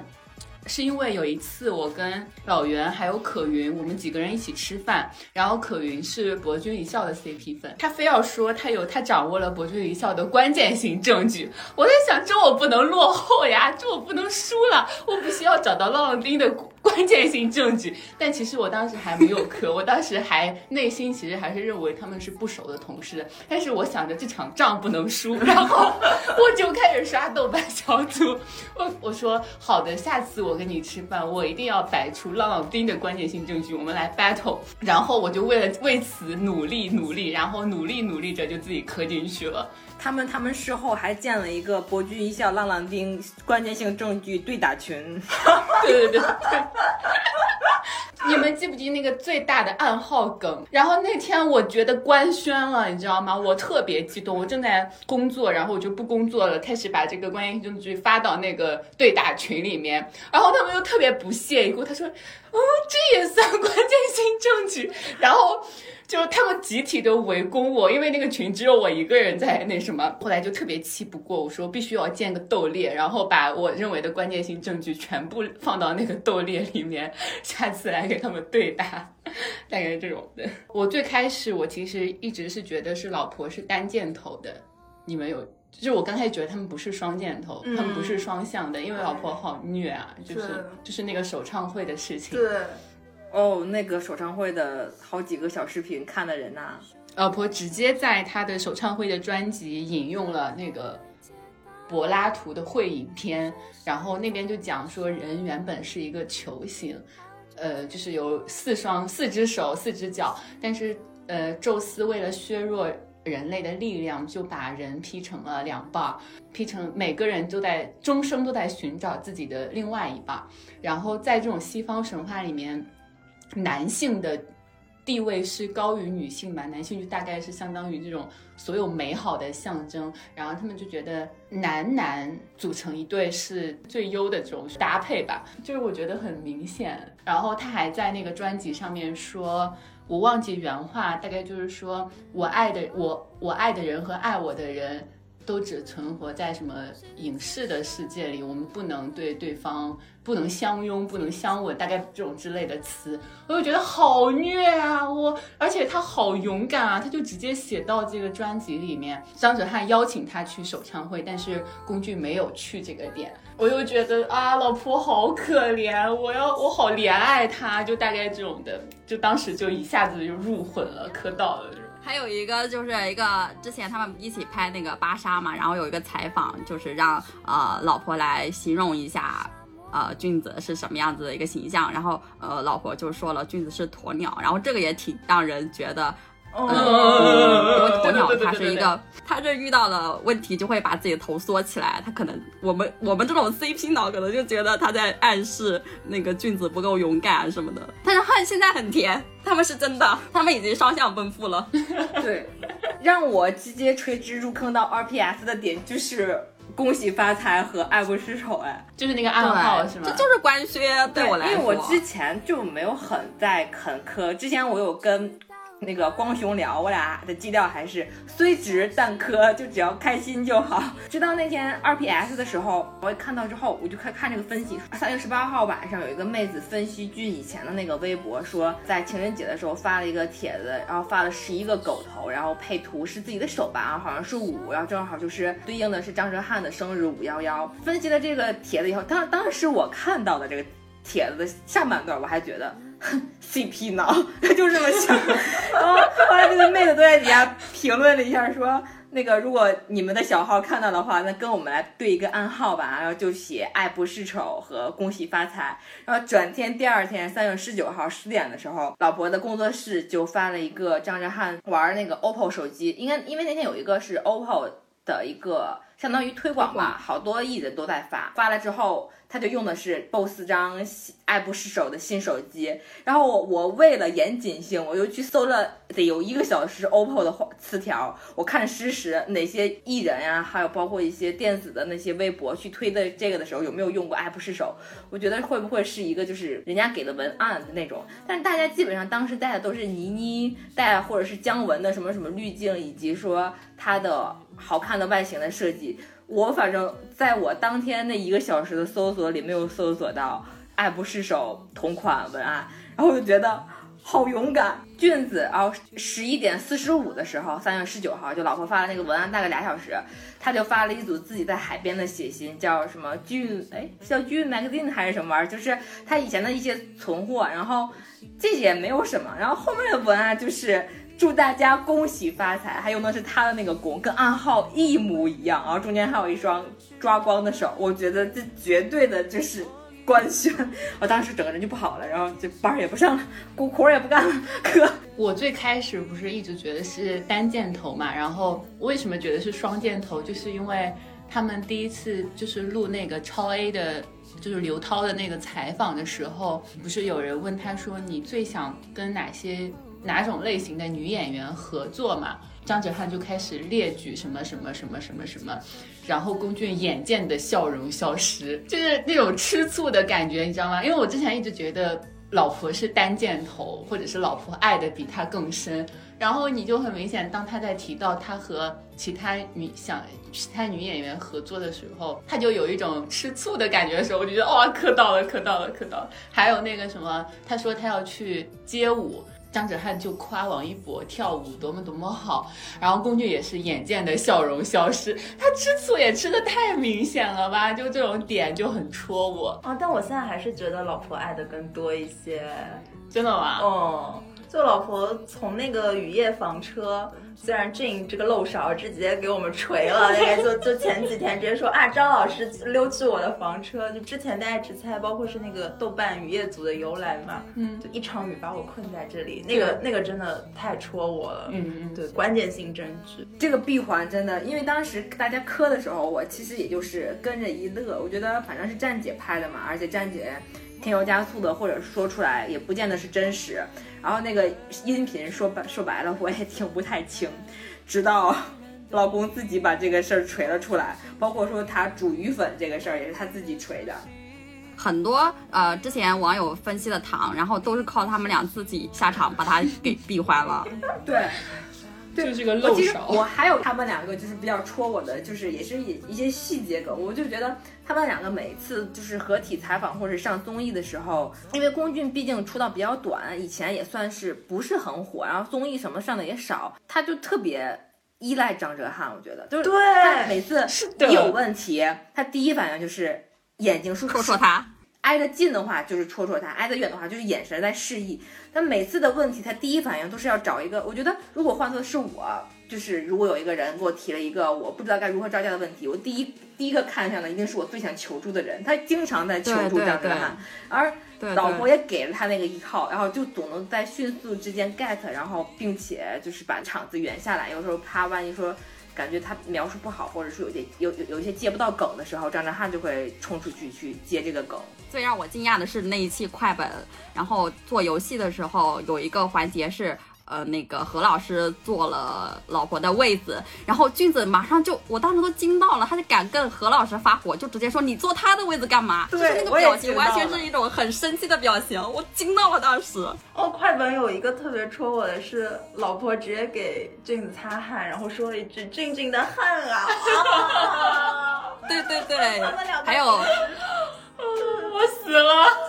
平时一直张老师、龚老师，然后私底下就是俊俊哲瀚。不对啊，我就记着网友有一个评论，就是说，哎，我们私底下都是叫张老师的，对吧，哲瀚？然后就是说，哦，我们私底下都是叫龚老师的，对吧，俊俊？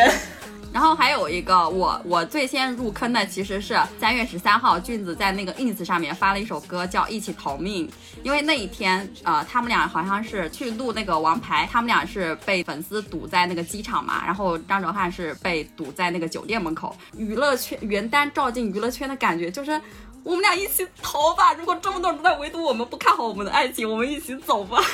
你刚才这个心路历程，叫我想到了那个之前他们采访耽美的导演，就是说你要知道现在的观众很厉害的，你只需要拍出来百分之三十，他们就可以脑补出来剩下的百分之七十。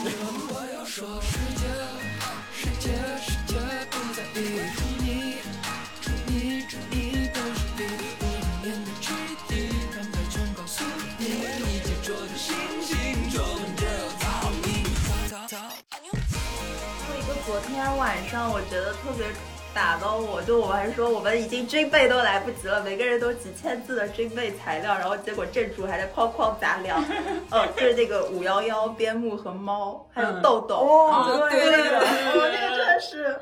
啊，绝了绝了绝了！这俩人都好勇敢啊！对啊，他就点赞了那个，因为俊子前两天刚放出来的花，就是采访，就说自己像边牧，然后他一直说我老婆像猫，然后他就点赞了那个，他点赞了超过了五二一条以后，他就疯狂的取消点赞。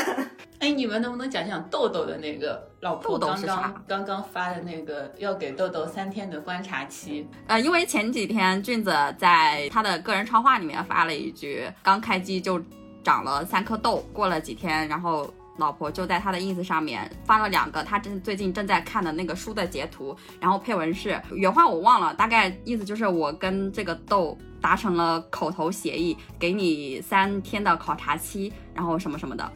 但其实那天是火焰蓝的预告放的那一天，哎，对，就是俊子的有有一个吻戏，就是上了个热搜。之前他在跟老婆的一个双人采访里面，有人问俊子是不是每部戏都要逢戏脱必，然后对对，然后然后俊子就解释说火焰蓝没有脱，但是他在优酷的发布会上面就是说他在火焰蓝里面也脱了，所以有人就分析说俊子对老婆撒谎了，然后老婆就不高兴了。而且他发那个 ins 真的是图文不符啊，就是对，他就就很像女生发自拍，就是他只是文案是不重要的，只是想发那个自拍。然后我觉得老婆的意思就是图片也是不重要，图片只是证明我要我在看书什么什么的，关键的是下面的文案。我我要给豆豆三天的观察期，而且那天老婆。还发了一个抖音，是个囤货抖音，然后卡点儿卡的是七点四十八，大家都说这是七四八。这个糖有点硬，虽然觉得卡点糖很硬，但是我觉得发生在他俩身上，因为他们俩都是一个非常喜欢卡点的人，所以发在他他们俩身上也觉得不足为奇，对不对？就是一点都不硬，就是很软的一颗糖。我之前是觉得会硬，但是后来直到那天叶子老婆面膜直播的时候，她不是就直着直着播，又突然说：“哎呀，我要发一个微博。”我以为她要发一个跟叶子相关的一个就是宣传的文案。她发完之后，我就去多，我心想点个赞我就走呗。结果她是把她之前，因为她的微博设置了半年可见，她那天晚上就是把她即将要消失的告别周子舒的那个微博转出来了。转出来的时间点就是那天的九点二十三，然后他们好像杀青那天，他就是那个点儿，就是卡点儿转的。我觉得他就把他说，然后大家就说他真的太心细了，然后就把阿旭给了大家半年的时间。对，然后俊子也一直在感觉给大家加深他喜欢卡点的这个人设，所以我我们合理理解为老婆也学会，也在俊子的影响下学会了卡点。老婆说俊子像个傻白甜，很可爱，你想逗逗他。哦，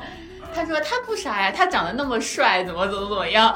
然后就开始笑，我就开始甜蜜的笑，我的妈呀！那天好像是因为看什么哦，看王牌好像还是看啥，然后错过了亚顿的直播。当时后来大家再回去看到亚顿的直播时，都觉得亏了，应该转投这个的，投资失败。那天好几个直播，那个是俊子的防晒霜的一个直播啊、然后又是王牌的播出，然后又是老婆的直播。那天还有小白的直播，我那个你抛弃了上小白我，忙死了。还有王，你说王牌，我就想起来请安那个也很好磕啊，就是因为张哲瀚的左膝盖还是右膝盖是受伤的，哦对对对。然后他们有一个游戏是要做请安那个动作，然后龚俊就毫不犹豫的用了另另外一个膝盖下跪，然后他看到张哲瀚好像做的不一致，他也没有改，他一直在那个什么，然后他在做游戏的时候，本来想扶他的膝盖，他也都错过去去扶脚踝了，我觉得这就是刻到心里的关心，对他好爱他，对。他和他相爱，他抓膝盖那里那会儿还真的挺戳，因为他就是最顺手的地儿就是膝盖，而且他明显的在那儿是停顿了两秒，然后下去的。就是快本的直播，就是他们俩玩那个推手游戏嘛，然后主持人就是希望他们俩脚尖对脚尖一起推手，俊子就说自己不知道这个规则，以为脚尖对脚尖就是推手游戏的规则，但是后面极限挑战播出的时候，其实俊子在玩。呃，快本这个游戏之前就已经玩过推手游戏了，而且推手游戏是他自己提出来要玩的，所以他一个明明知道推手游戏不需要脚尖对脚尖、膝盖对膝盖，他还接受了主持人的提议，就是想跟老婆贴贴。老婆贴贴。而且他们之间的营业也是超级大方，我觉得就就几乎没有说对方的单彩里面不能 Q 另一个人，他们都是可以 Q，甚至自己主动都会 Q，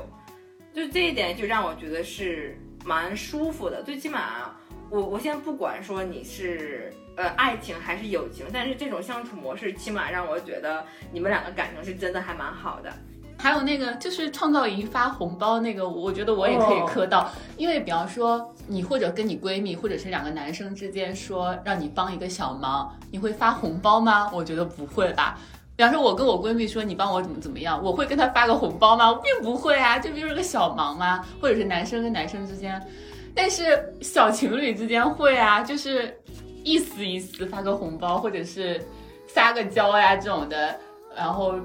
发个五二零啊，就很正常。或者发个幺幺点二九啊，对啊，这种就嗯这种红包这种，你代入一下就觉得特别好磕，因为普通的朋友关系不会这样。炫耀的那种口吻说：“哎呀，张老师给我发了一个小红包，然后你完全可以不用提这个事情，你就直接说那个哦，张老师让我帮忙支持一下，你还要 Q 红包干什么？就是在炫耀。对他后面有一个后采嘛，也是说啊，张老师就算不给我发红包，我也会帮他打 call 的，就是哎呀，一直在提红包。哎呀，知道你喜欢钱啦，你不要老 Q 就红包。也没有人要知道你要，也没有人要 Q 你说这个事儿，你为什么自己要主动说？你不就是想秀吗？是不是？优酷那天那个看片会也是，大家都啊提到了那个张哲瀚，然后他就要开始露勺，然后被人制止了，说那个他给我发微信，然后他就说啊这个与现在没有关系，然后就制止了。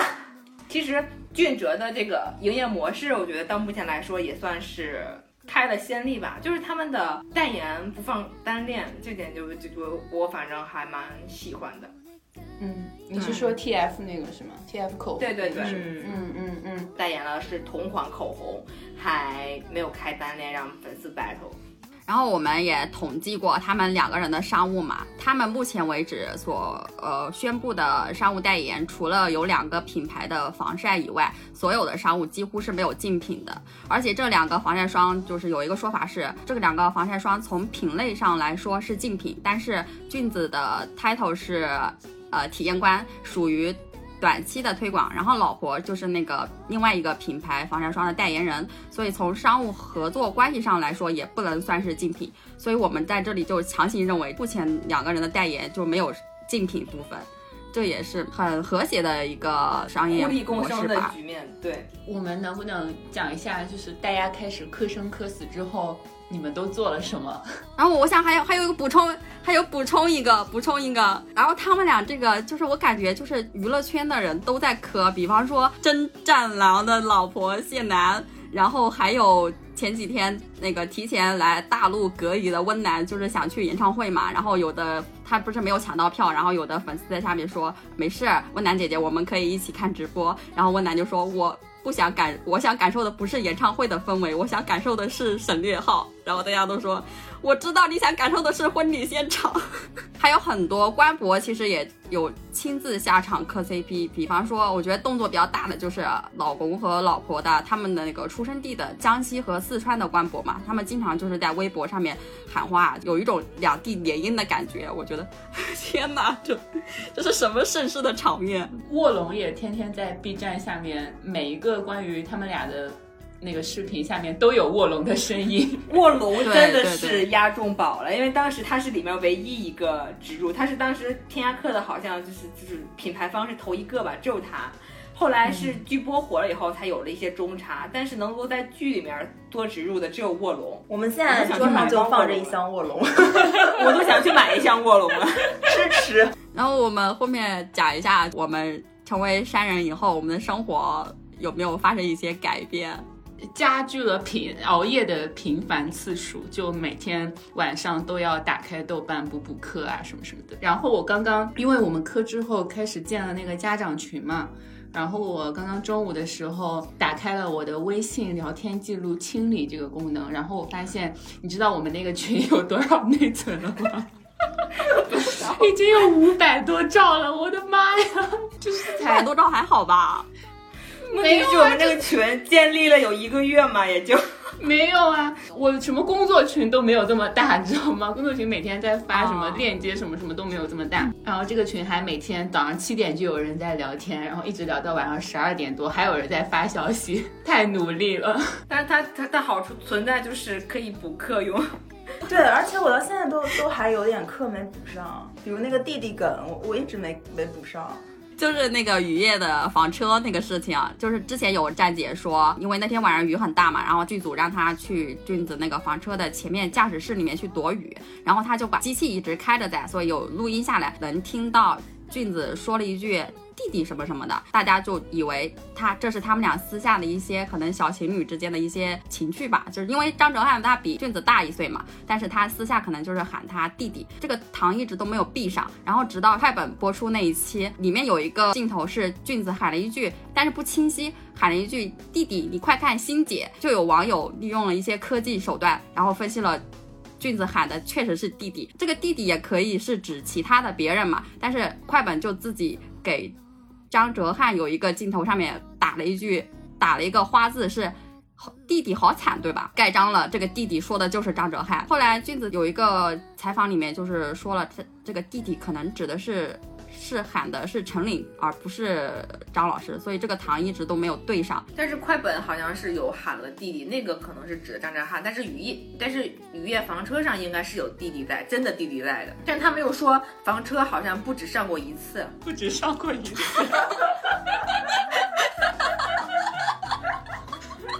我懂了，我懂了，我懂了，不要再说了，做过了大哥。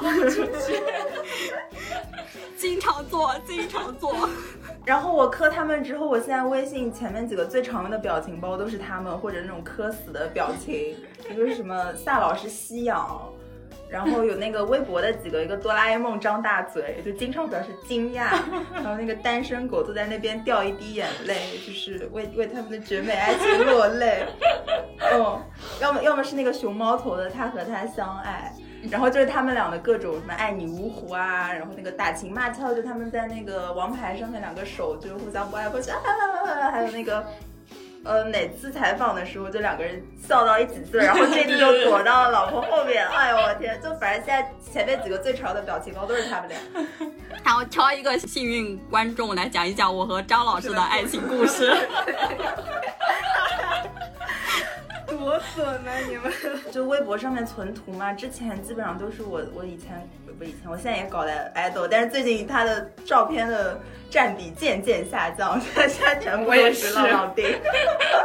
比方说，有时候我我朋友或者我同事说让我给他们找一个别的什么照片，我说等一下，让我翻一翻，往下滑，就把全是他们两个人。之前就有人说，没想到磕 CP 最浪费的是内存。对，真的好费内存呀、我觉得我之前追星也是一个比较路人的心态，但是这次是我第一次有了就是想跟网上的网络喷子互喷的心态，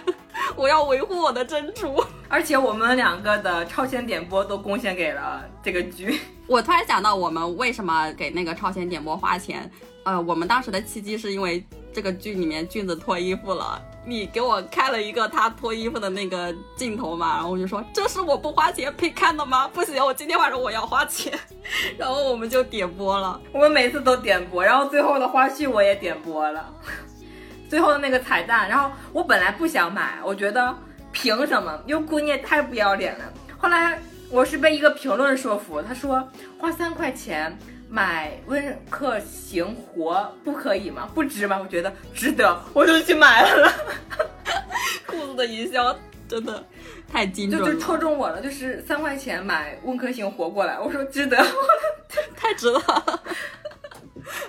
但是他后来一块钱一集的花絮我就没有买了，那个我觉得太割韭菜了，我就去那个嗯。白嫖的、你们还花了什么钱？杂志，杂志代言，对我觉得这个我们还是说，呃，量力而行理性一点嘛，就是因为杂志，对对对，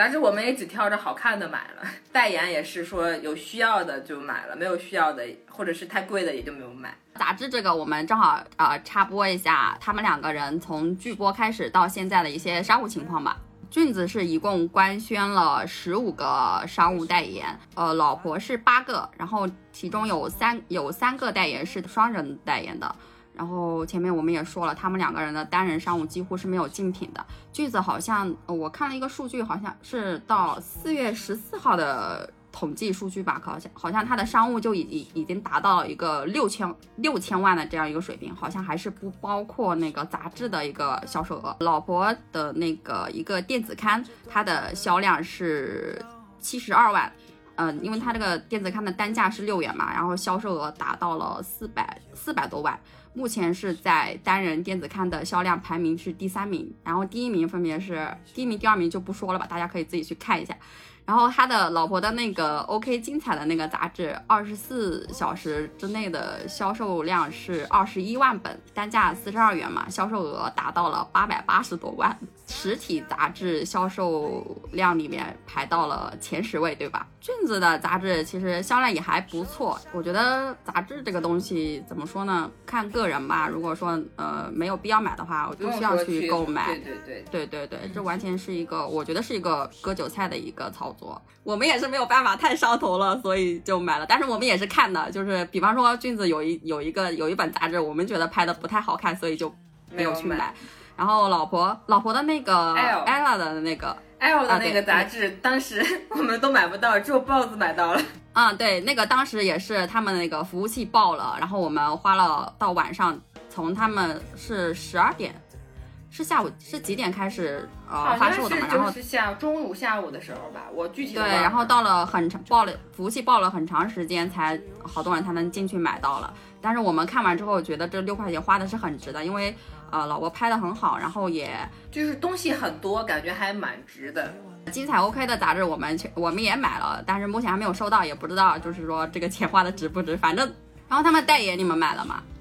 代言啊我买了雅顿的粉胶，我觉得还蛮好用的。我们今天喝开头喝的那个气泡水也是君子的代言。我买了俊子好多东西，我我买了俊子欧莱雅的防晒，然后还买了它的那个维他的柠檬气泡水，给我们公司的人分了分，然后还买了它的鱼粉，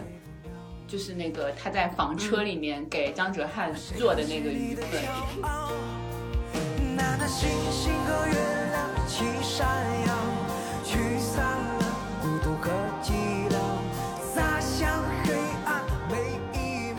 间一直是沉浸式追剧和磕 CP 嘛。我们我我其实本来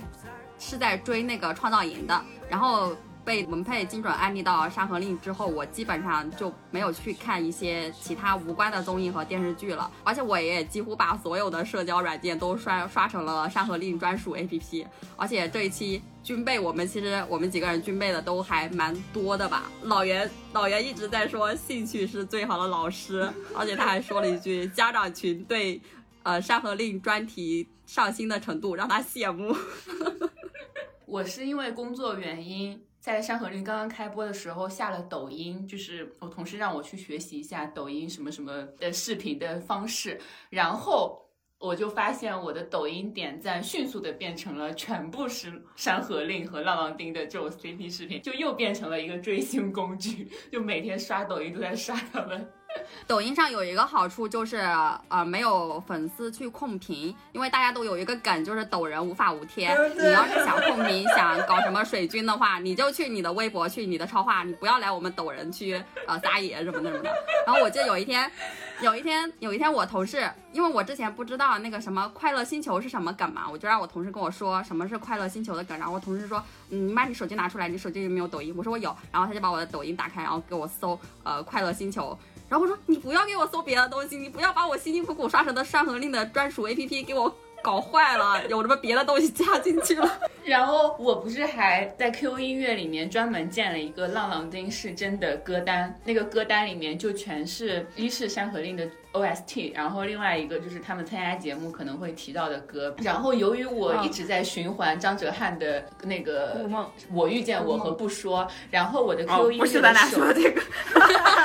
我的 QQ 音乐的首页给我的标签就变成了张哲瀚什么什么什么，就是什么，不是 QQ 音乐会给你们标签吗？就是你的音乐偏好怎么怎么样，我的偏好里面已经出现了张哲瀚，绝了！我的偏好居然是《陈情令》。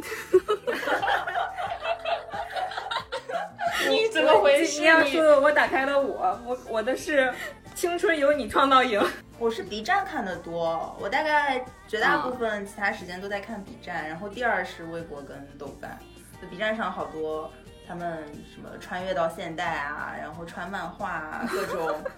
剪辑，还有个特别黑科技的剪辑。然后我要跟你们说，我有一天晚上，不是有一天晚上，有一天早上，我做梦梦到了零距离科俊哲 RPS。你在床底吗？那个画面我印象超深，我跟你们说，那个梦，那个梦是这样的，就是我大概是俊子工作室的某个不重要的工作人员，然后有一天我在那个应该是有个走道，然后旁边有两个房间，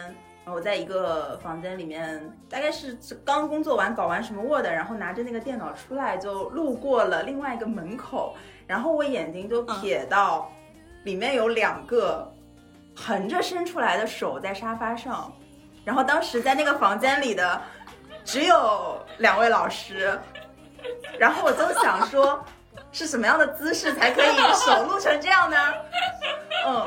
然后就有点不好意思。然后这个时候好像俊凡是大概就是可能注意到我了，然后他他就他就起来走到门口，他就跟我说，就就不要看这里，然后然后顺手就要关门，然后我也很不好意思，就就准备要走，但是就走的时候就。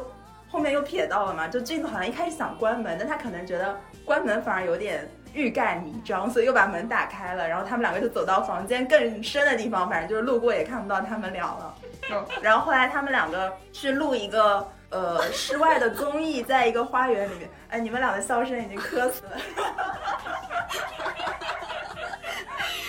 你在你在描述的时候，我的脑子里在放电影，你继续说。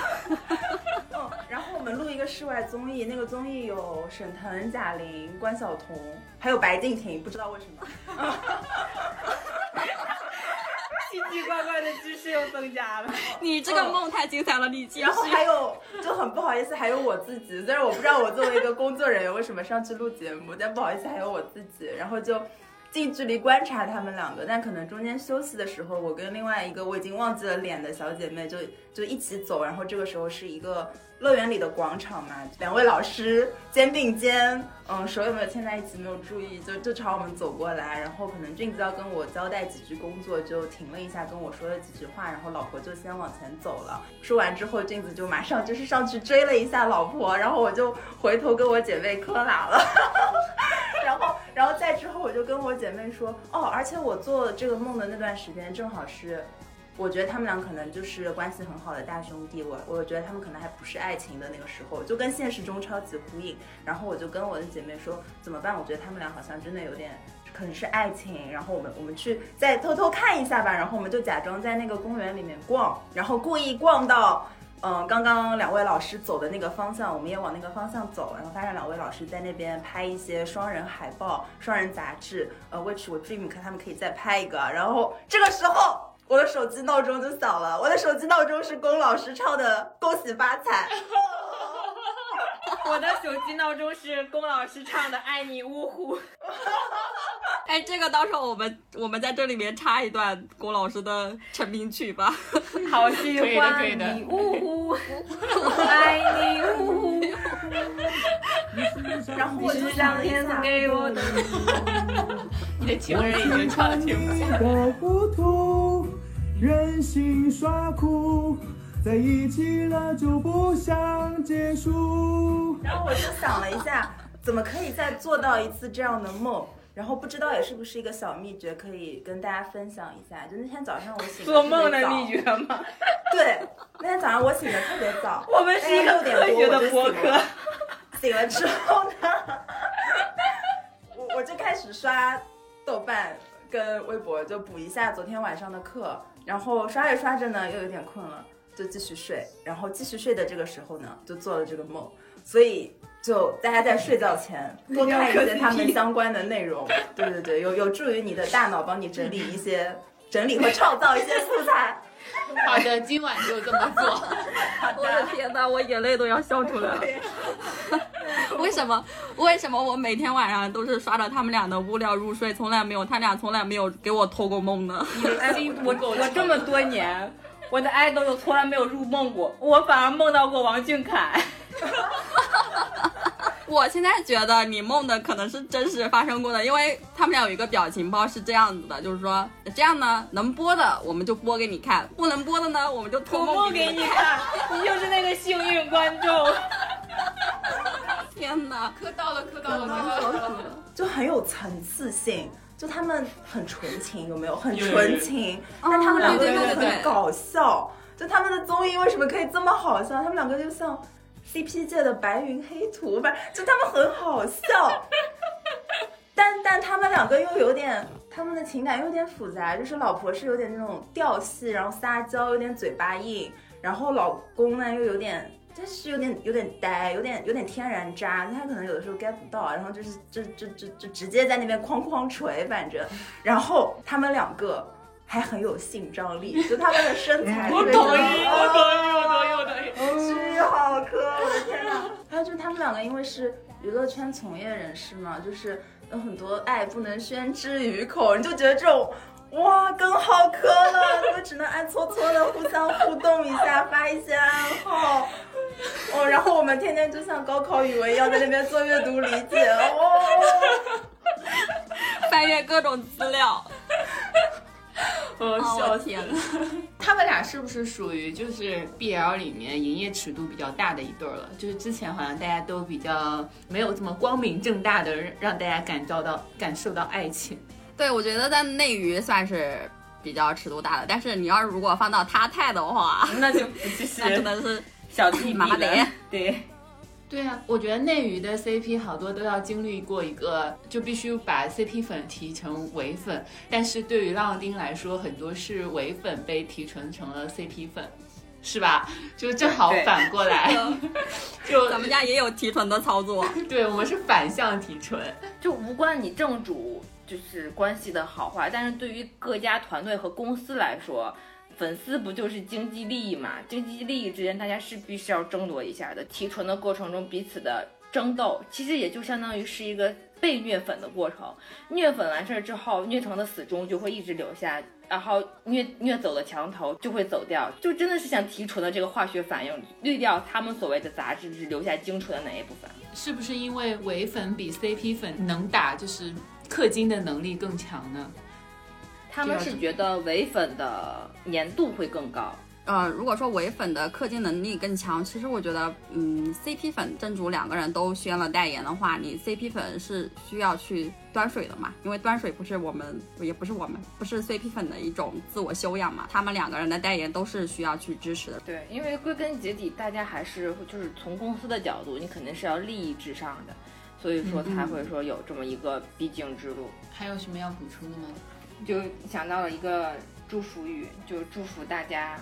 磕 CP 的，你的 CP 都是真的；不磕 CP 的，你爱豆的 CP 都是假的。我觉得我好久没有搞过 RPS 了。我上一次搞 RPS，我认真的想了一下，可能还是快男的时候，就是快男，嗯，就是武艺和吴俊瑜雨衣 CP，N 年前。这也太古早了吧？对我当我们当时就是当时特别流行，也流行写同人文，然后当时是线下写，就是用那种印着明星头像的那种彩页本儿手写同人文。当时我们宿舍就流传了。不知道从哪儿流传来一本，就是写的还蛮好的那个同人文，然后那个同人文的封面印着武艺和吴俊余的两个人的合照嘛，然后这个这个同人文在我们宿舍传了一晚上之后，不知道为什么那个本上有折痕了，就是在封面有折痕了，然后这个作者就跑到了我们宿舍质问我们。为什么把武艺的脸上有了折痕，就疯狂的在我们宿舍吵架。所以以后我就对磕 CP 有一点点，磕真人 CP 有一点点害怕。我觉得这群人好疯狂啊！就是在在我读书的时候就意识到了这一群粉丝很疯狂，然后后来就好多年都没有怎么磕过 RPS 了。我其实没有磕过 BL 的 RPS，哎，你是磕的维尼夫妇吗？对啊，维尼夫妇、草马夫妇，还有寻觅 CP。寻觅 CP，你的 CP 是真的，我的 CP 就 BE 了。我当时还磕过山花，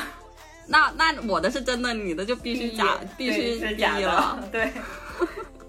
但是我当时是没有磕到爱情，我就是当那个兄弟情，我觉得他们俩关系还蛮好的，就是蛮好玩的。哦，就你们会提前入股后面别的单改一零一的 CP 吗？我还挺看好那个山河表里的。首先从形象上面看的话，就是还是挺好的，所以我还挺看好他们。他们俩一个是叫啥来着？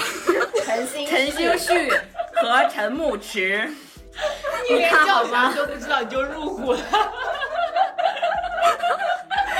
我我这部剧，它当时刚开，嗯，刚刚宣布开机的时候，我就去买了超话，还有豆瓣小专组的那个房子，看看有没有买到对的房子。有一次豹子就发了一篇雨夜，当时还叫天文学家小组的一个帖子，我觉得那个帖子绝了，于是我就去那买了房，然后第二天就需要进组申请了。什么帖子呀？我忘了，你你分享的，我忘记是啥了，好像就是分析那个雨夜的吗。哦，就是那个，对，就是房车那一段，对吧？我在想，会不会真的今年的单改幺零幺就变成单改零零一了呢？我觉得，但是我觉得鹅可能会在争，就是会尽力争取，所以我还是依然看好我的好一型。张公案一定能靠认认真真破案、不谈恋爱而突出重围。他都已经有损担得了，被打回去重建了。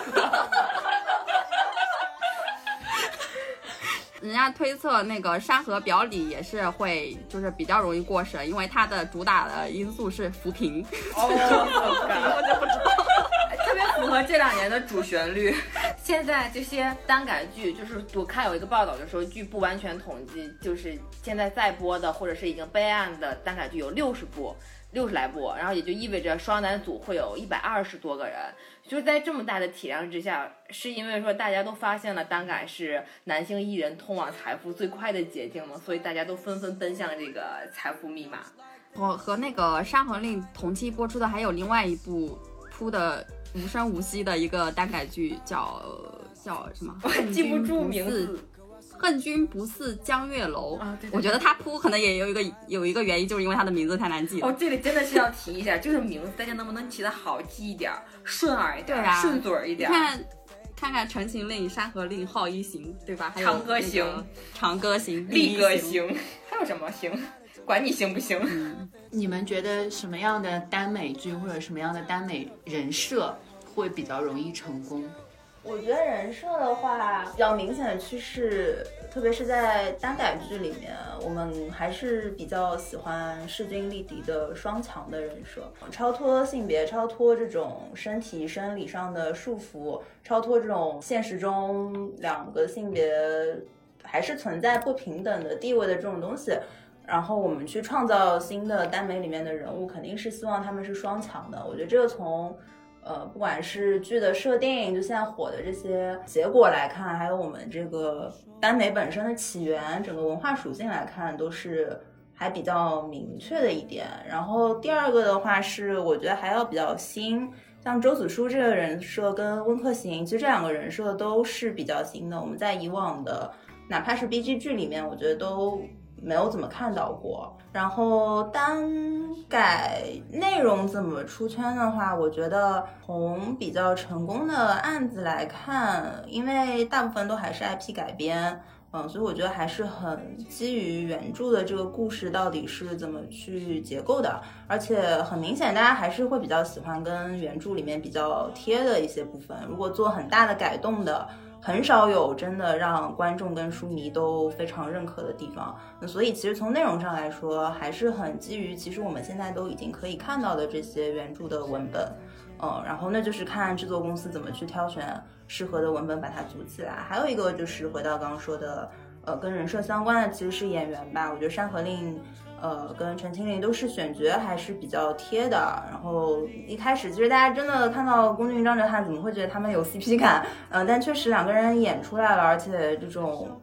化学反应很强，所以我觉得选角包括演员自己的演技，呃，都是蛮重要的。就这些因素都要结合起来吧。然后。嗯，其他的什么这个服化道啊，就哎，就我要说到浩一行，我觉得浩一行肯定花了很多钱做特效，但我觉得至少特效对我来说不是特别重要的一个点，我还是更喜欢看它的故事内核跟人物，就哪怕《山河令》成本没有特别高，很多地方大家都觉得没有做的特别特别精美，但是照样就是很让大家喜欢。哎，我觉得就是刚刚提到就是 IP 的这个，我觉得原著粉大或者小，是不是其实是一把双刃剑？就是像天涯客这种，它原著粉其实群体不算那么大，那、那它就吸引了很多很多新的受众。但假如原著粉很大的话，可能更多的就是负面评价，就说哦，那你不符合原著那个怎么怎么怎么样。哦，对，我要补充一点，就刚刚虽然说内容基本上还是会基于原著要给一个非常好的基础嘛，但是碰到好的编剧真的也很重要。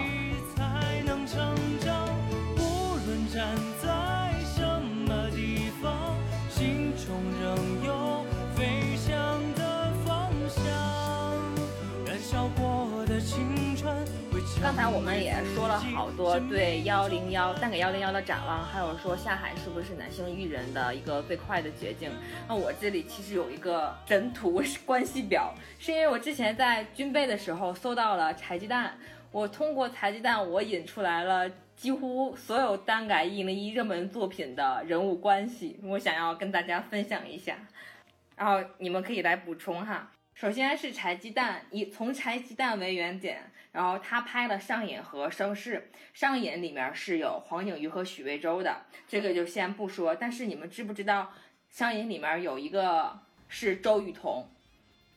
啊？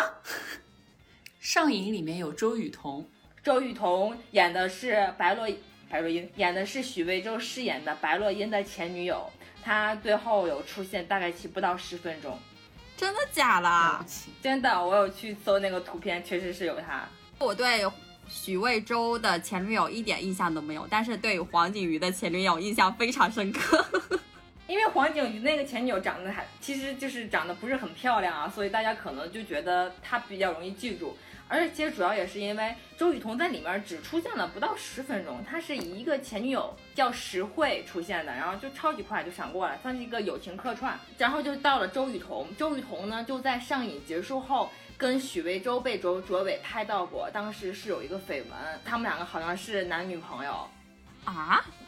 对我，我有截图，就是当时好像背影比较模糊啊，就是卓伟戴的 title 确实是许魏洲、周雨彤，巴拉巴拉巴拉巴拉巴拉。我记得许许魏洲那个时候不是说跟柴鸡蛋拍拍了吗跟柴鸡？蛋那个好像是前后后面又又跟周雨彤有被拍到过啊。然后这就是周雨彤嘛，然后周雨彤有一个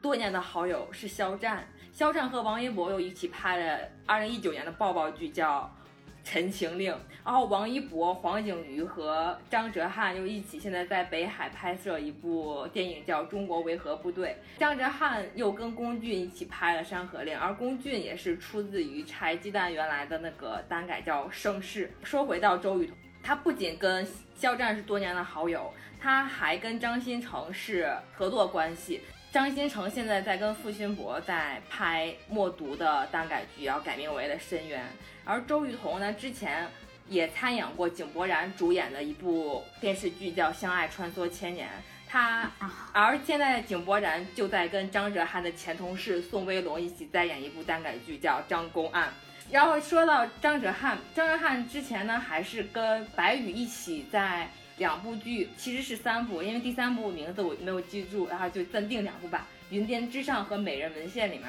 当过十八线的配角。然后白宇跟朱一龙老师是演了一部一八年的爆款单改剧，叫《镇魂》。然后话题呢再转回来，龚俊，龚俊呢在胡胡时期和陈瑶一起演过一个。不知名的小网剧叫《梦幻西游》，而陈瑶就在《好一行》当中饰演的是性转后的师妹这个角色，而《超一行》就是陈飞宇和和罗云熙饰演的一部我压的抱抱剧。然后时间线，然后我们就再再调转啊，调转回到北海北海组，北海组现在是在中国维和警察这个拍摄期，它里面。比较知名的演员就是黄景瑜、张哲瀚、王一博和谷嘉诚。王一博，王一博你必须说出他们那个组合的名字幺幺零幺幺零，对幺幺零。然后众所周知，谷嘉诚和张哲瀚曾经一起进入过星辰大海计划，他们当年还一块儿在那个金鸡百花奖的舞台上唱了一首《星辰大海》。而谷嘉诚呢，又是肖战一个团的那个 X 九少年团，然后他们两个是队友。呃，然后谷嘉诚在一个晚会上还跟龚俊一起合唱过《我和二零三五有个约》，而张哲瀚跟黄景瑜呢，他们两个的第一次合作出现在《半妖倾城》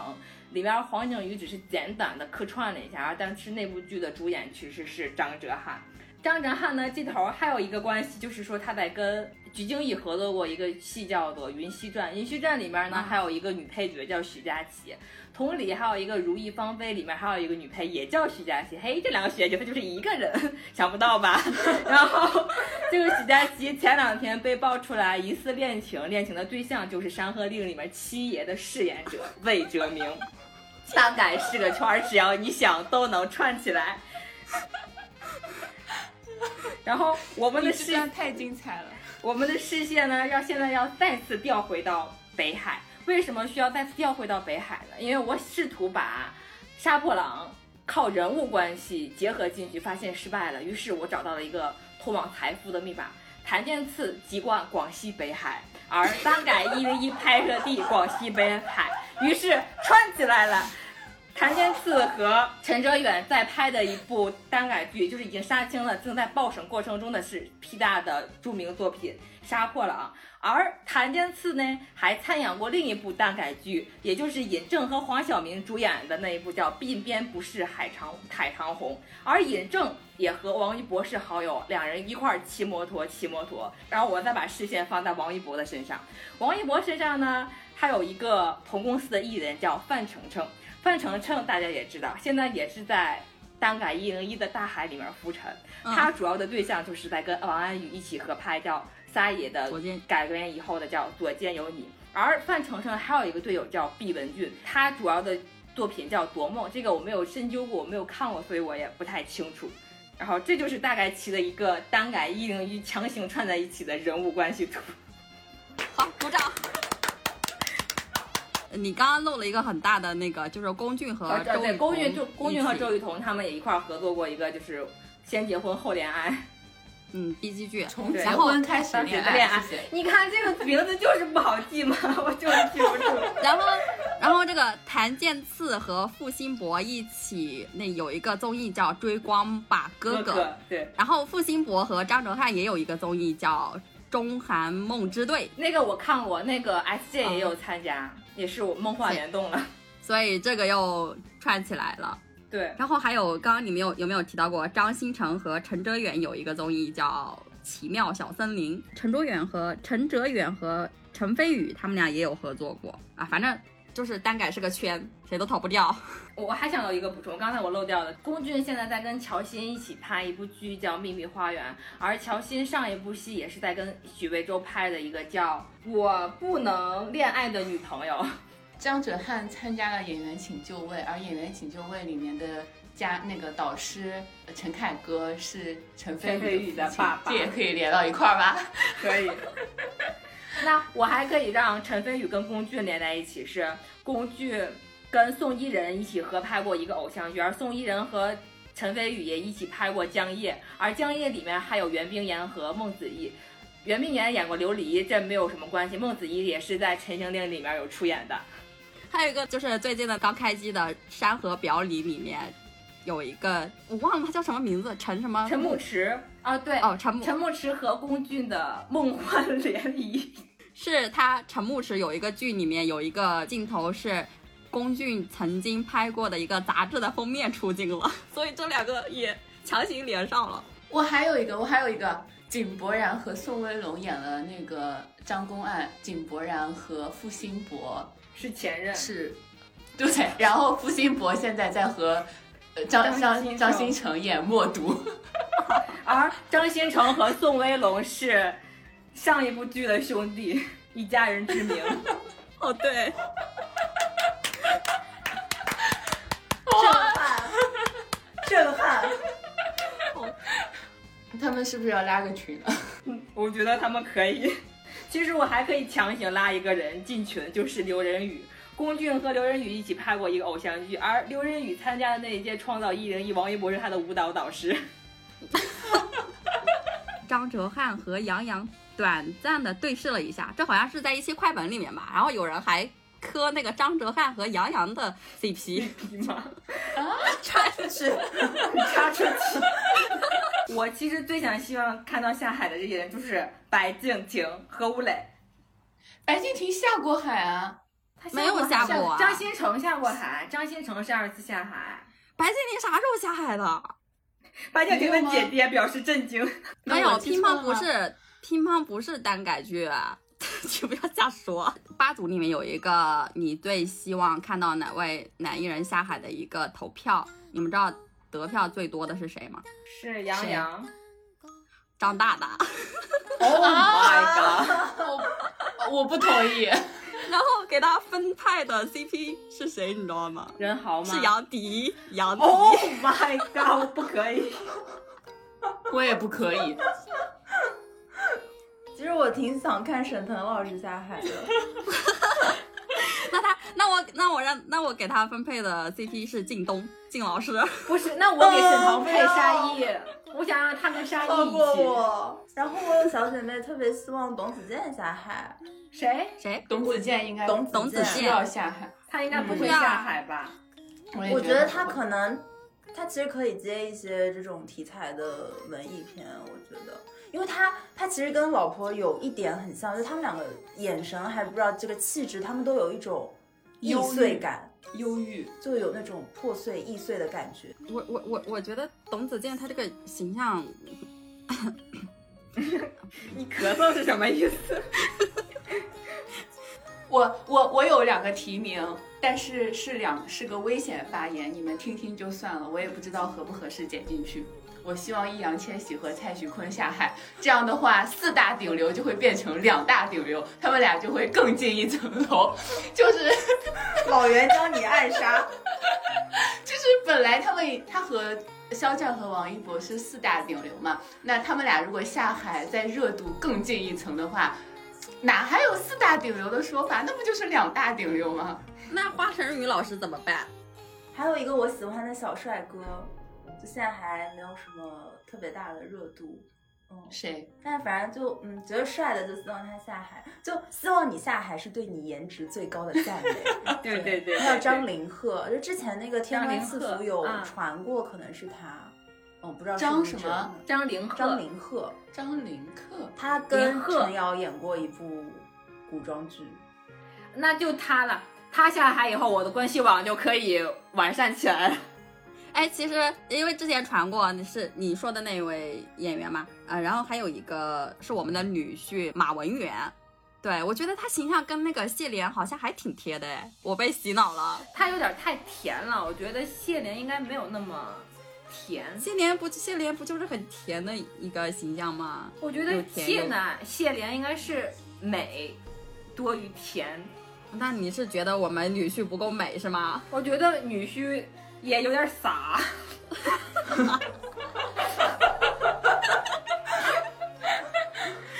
随他老丈人吧。对，哎，但是其实其实这样我就想到了，就是现在大家都在刷那个我命运般的老婆，然后包括其实《山河令》里面所有的人几乎都要被叫老婆了，就是现在突然之间泥塑粉就风起云涌一般。我觉得去年好像还没有这么火。我就是最开始有有一次我印象比较深刻的一次，就是也不能叫泥塑粉，但是我觉得那个绝对算是一个张哲瀚的社死现场。你们还记不记得有一个富婆给张哲瀚在上海外滩做了一个无人机应援？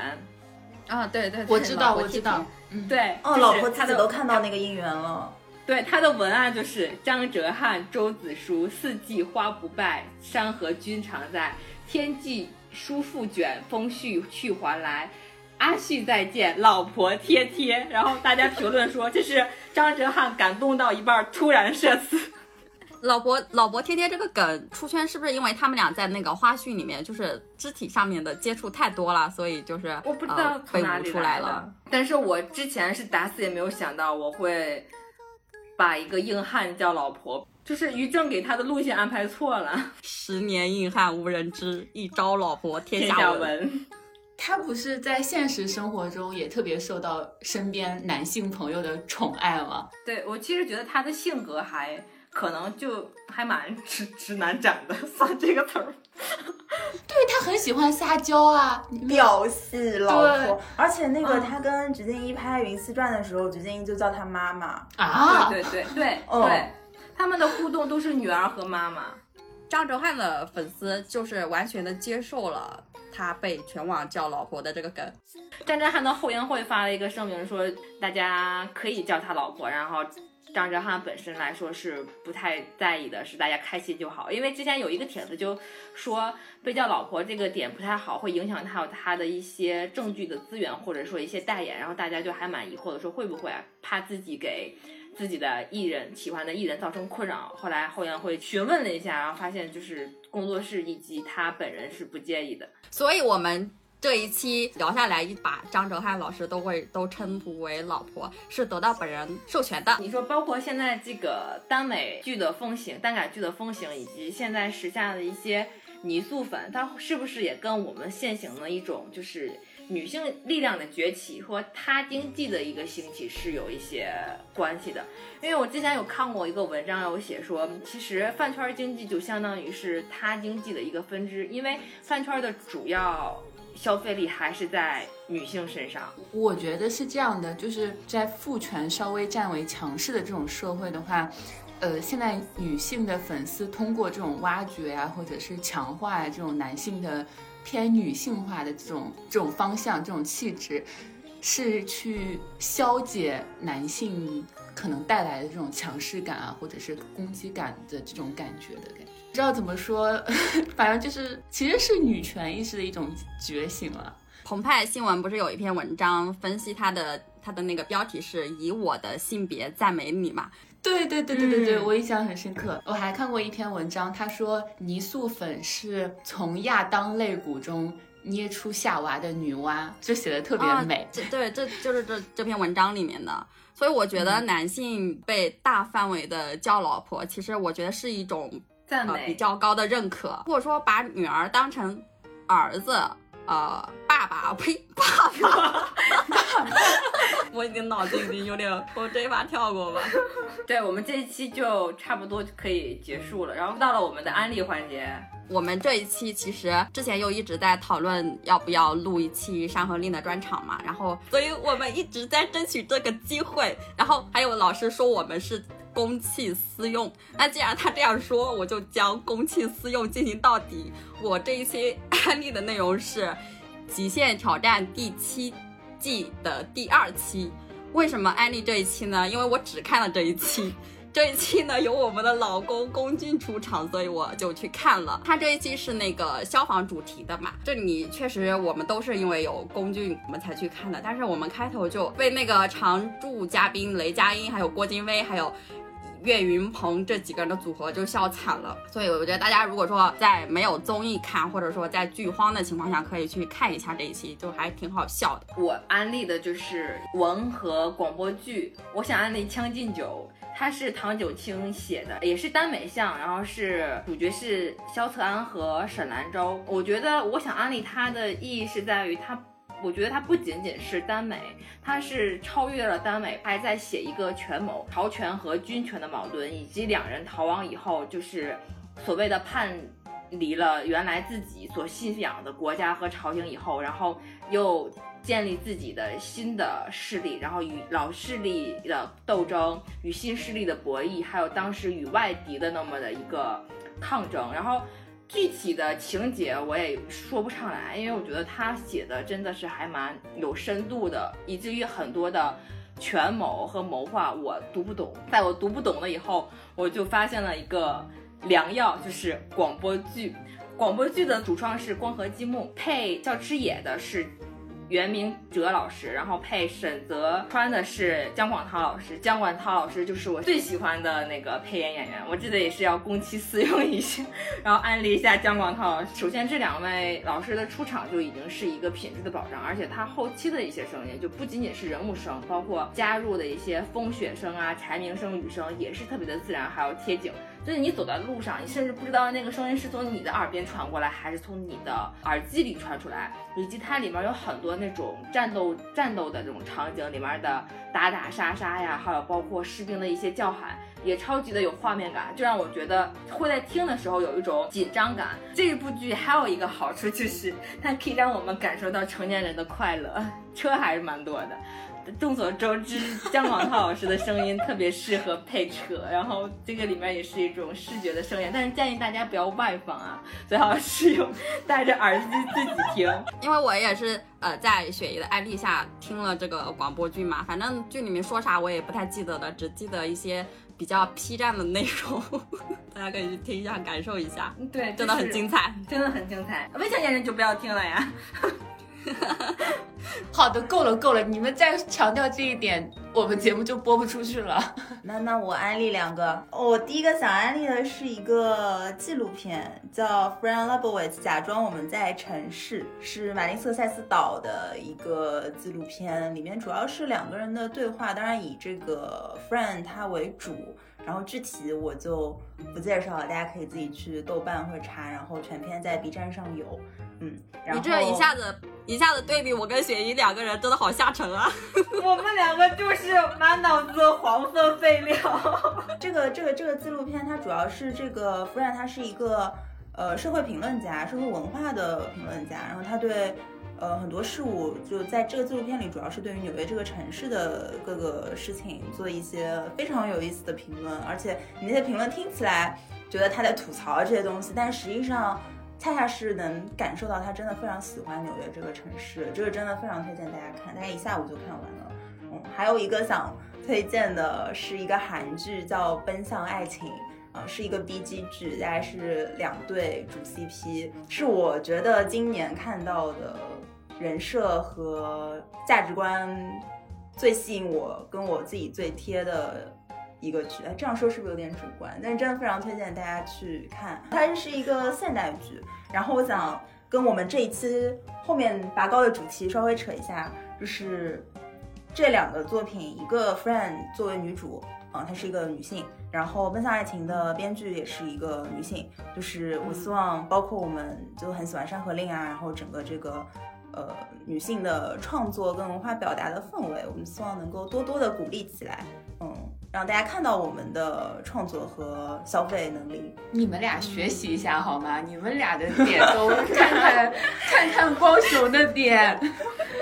你们俩关注的点都是什么？哎，我今天回家就偷偷开始听《将进酒》。我们节目到录到这里也接近尾声了嘛，所以我们要感谢一下《山河令》，感谢一下浪浪丁，感谢所有的山人这段时间带来的快乐。同时呢，也感谢大上海其他四位主播，虽然一直在对我们冷嘲热讽，但是最后还是给了我们这个公器私用的机会。山河不足重，重在遇知己。让我们下期再见。好的，我们这期就结束了。大家可以在喜马拉雅、苹果播客、小宇宙、网易云、汽水、荔枝 FM、QQ 音乐等多个平台订阅收听我们的节目。评论区会有主播出没哦，欢迎大家留言和我们互动，以及请苹果系统的听友给我们打分哦。拜拜，拜拜。拜拜，拜拜。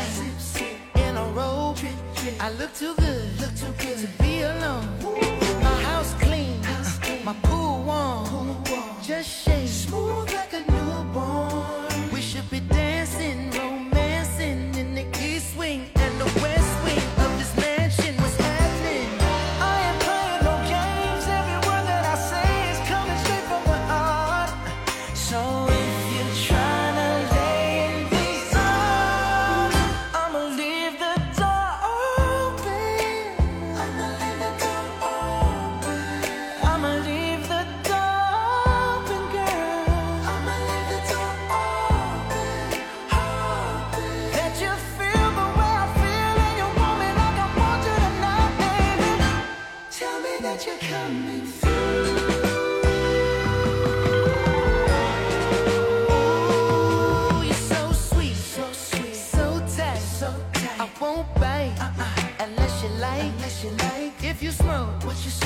The haze.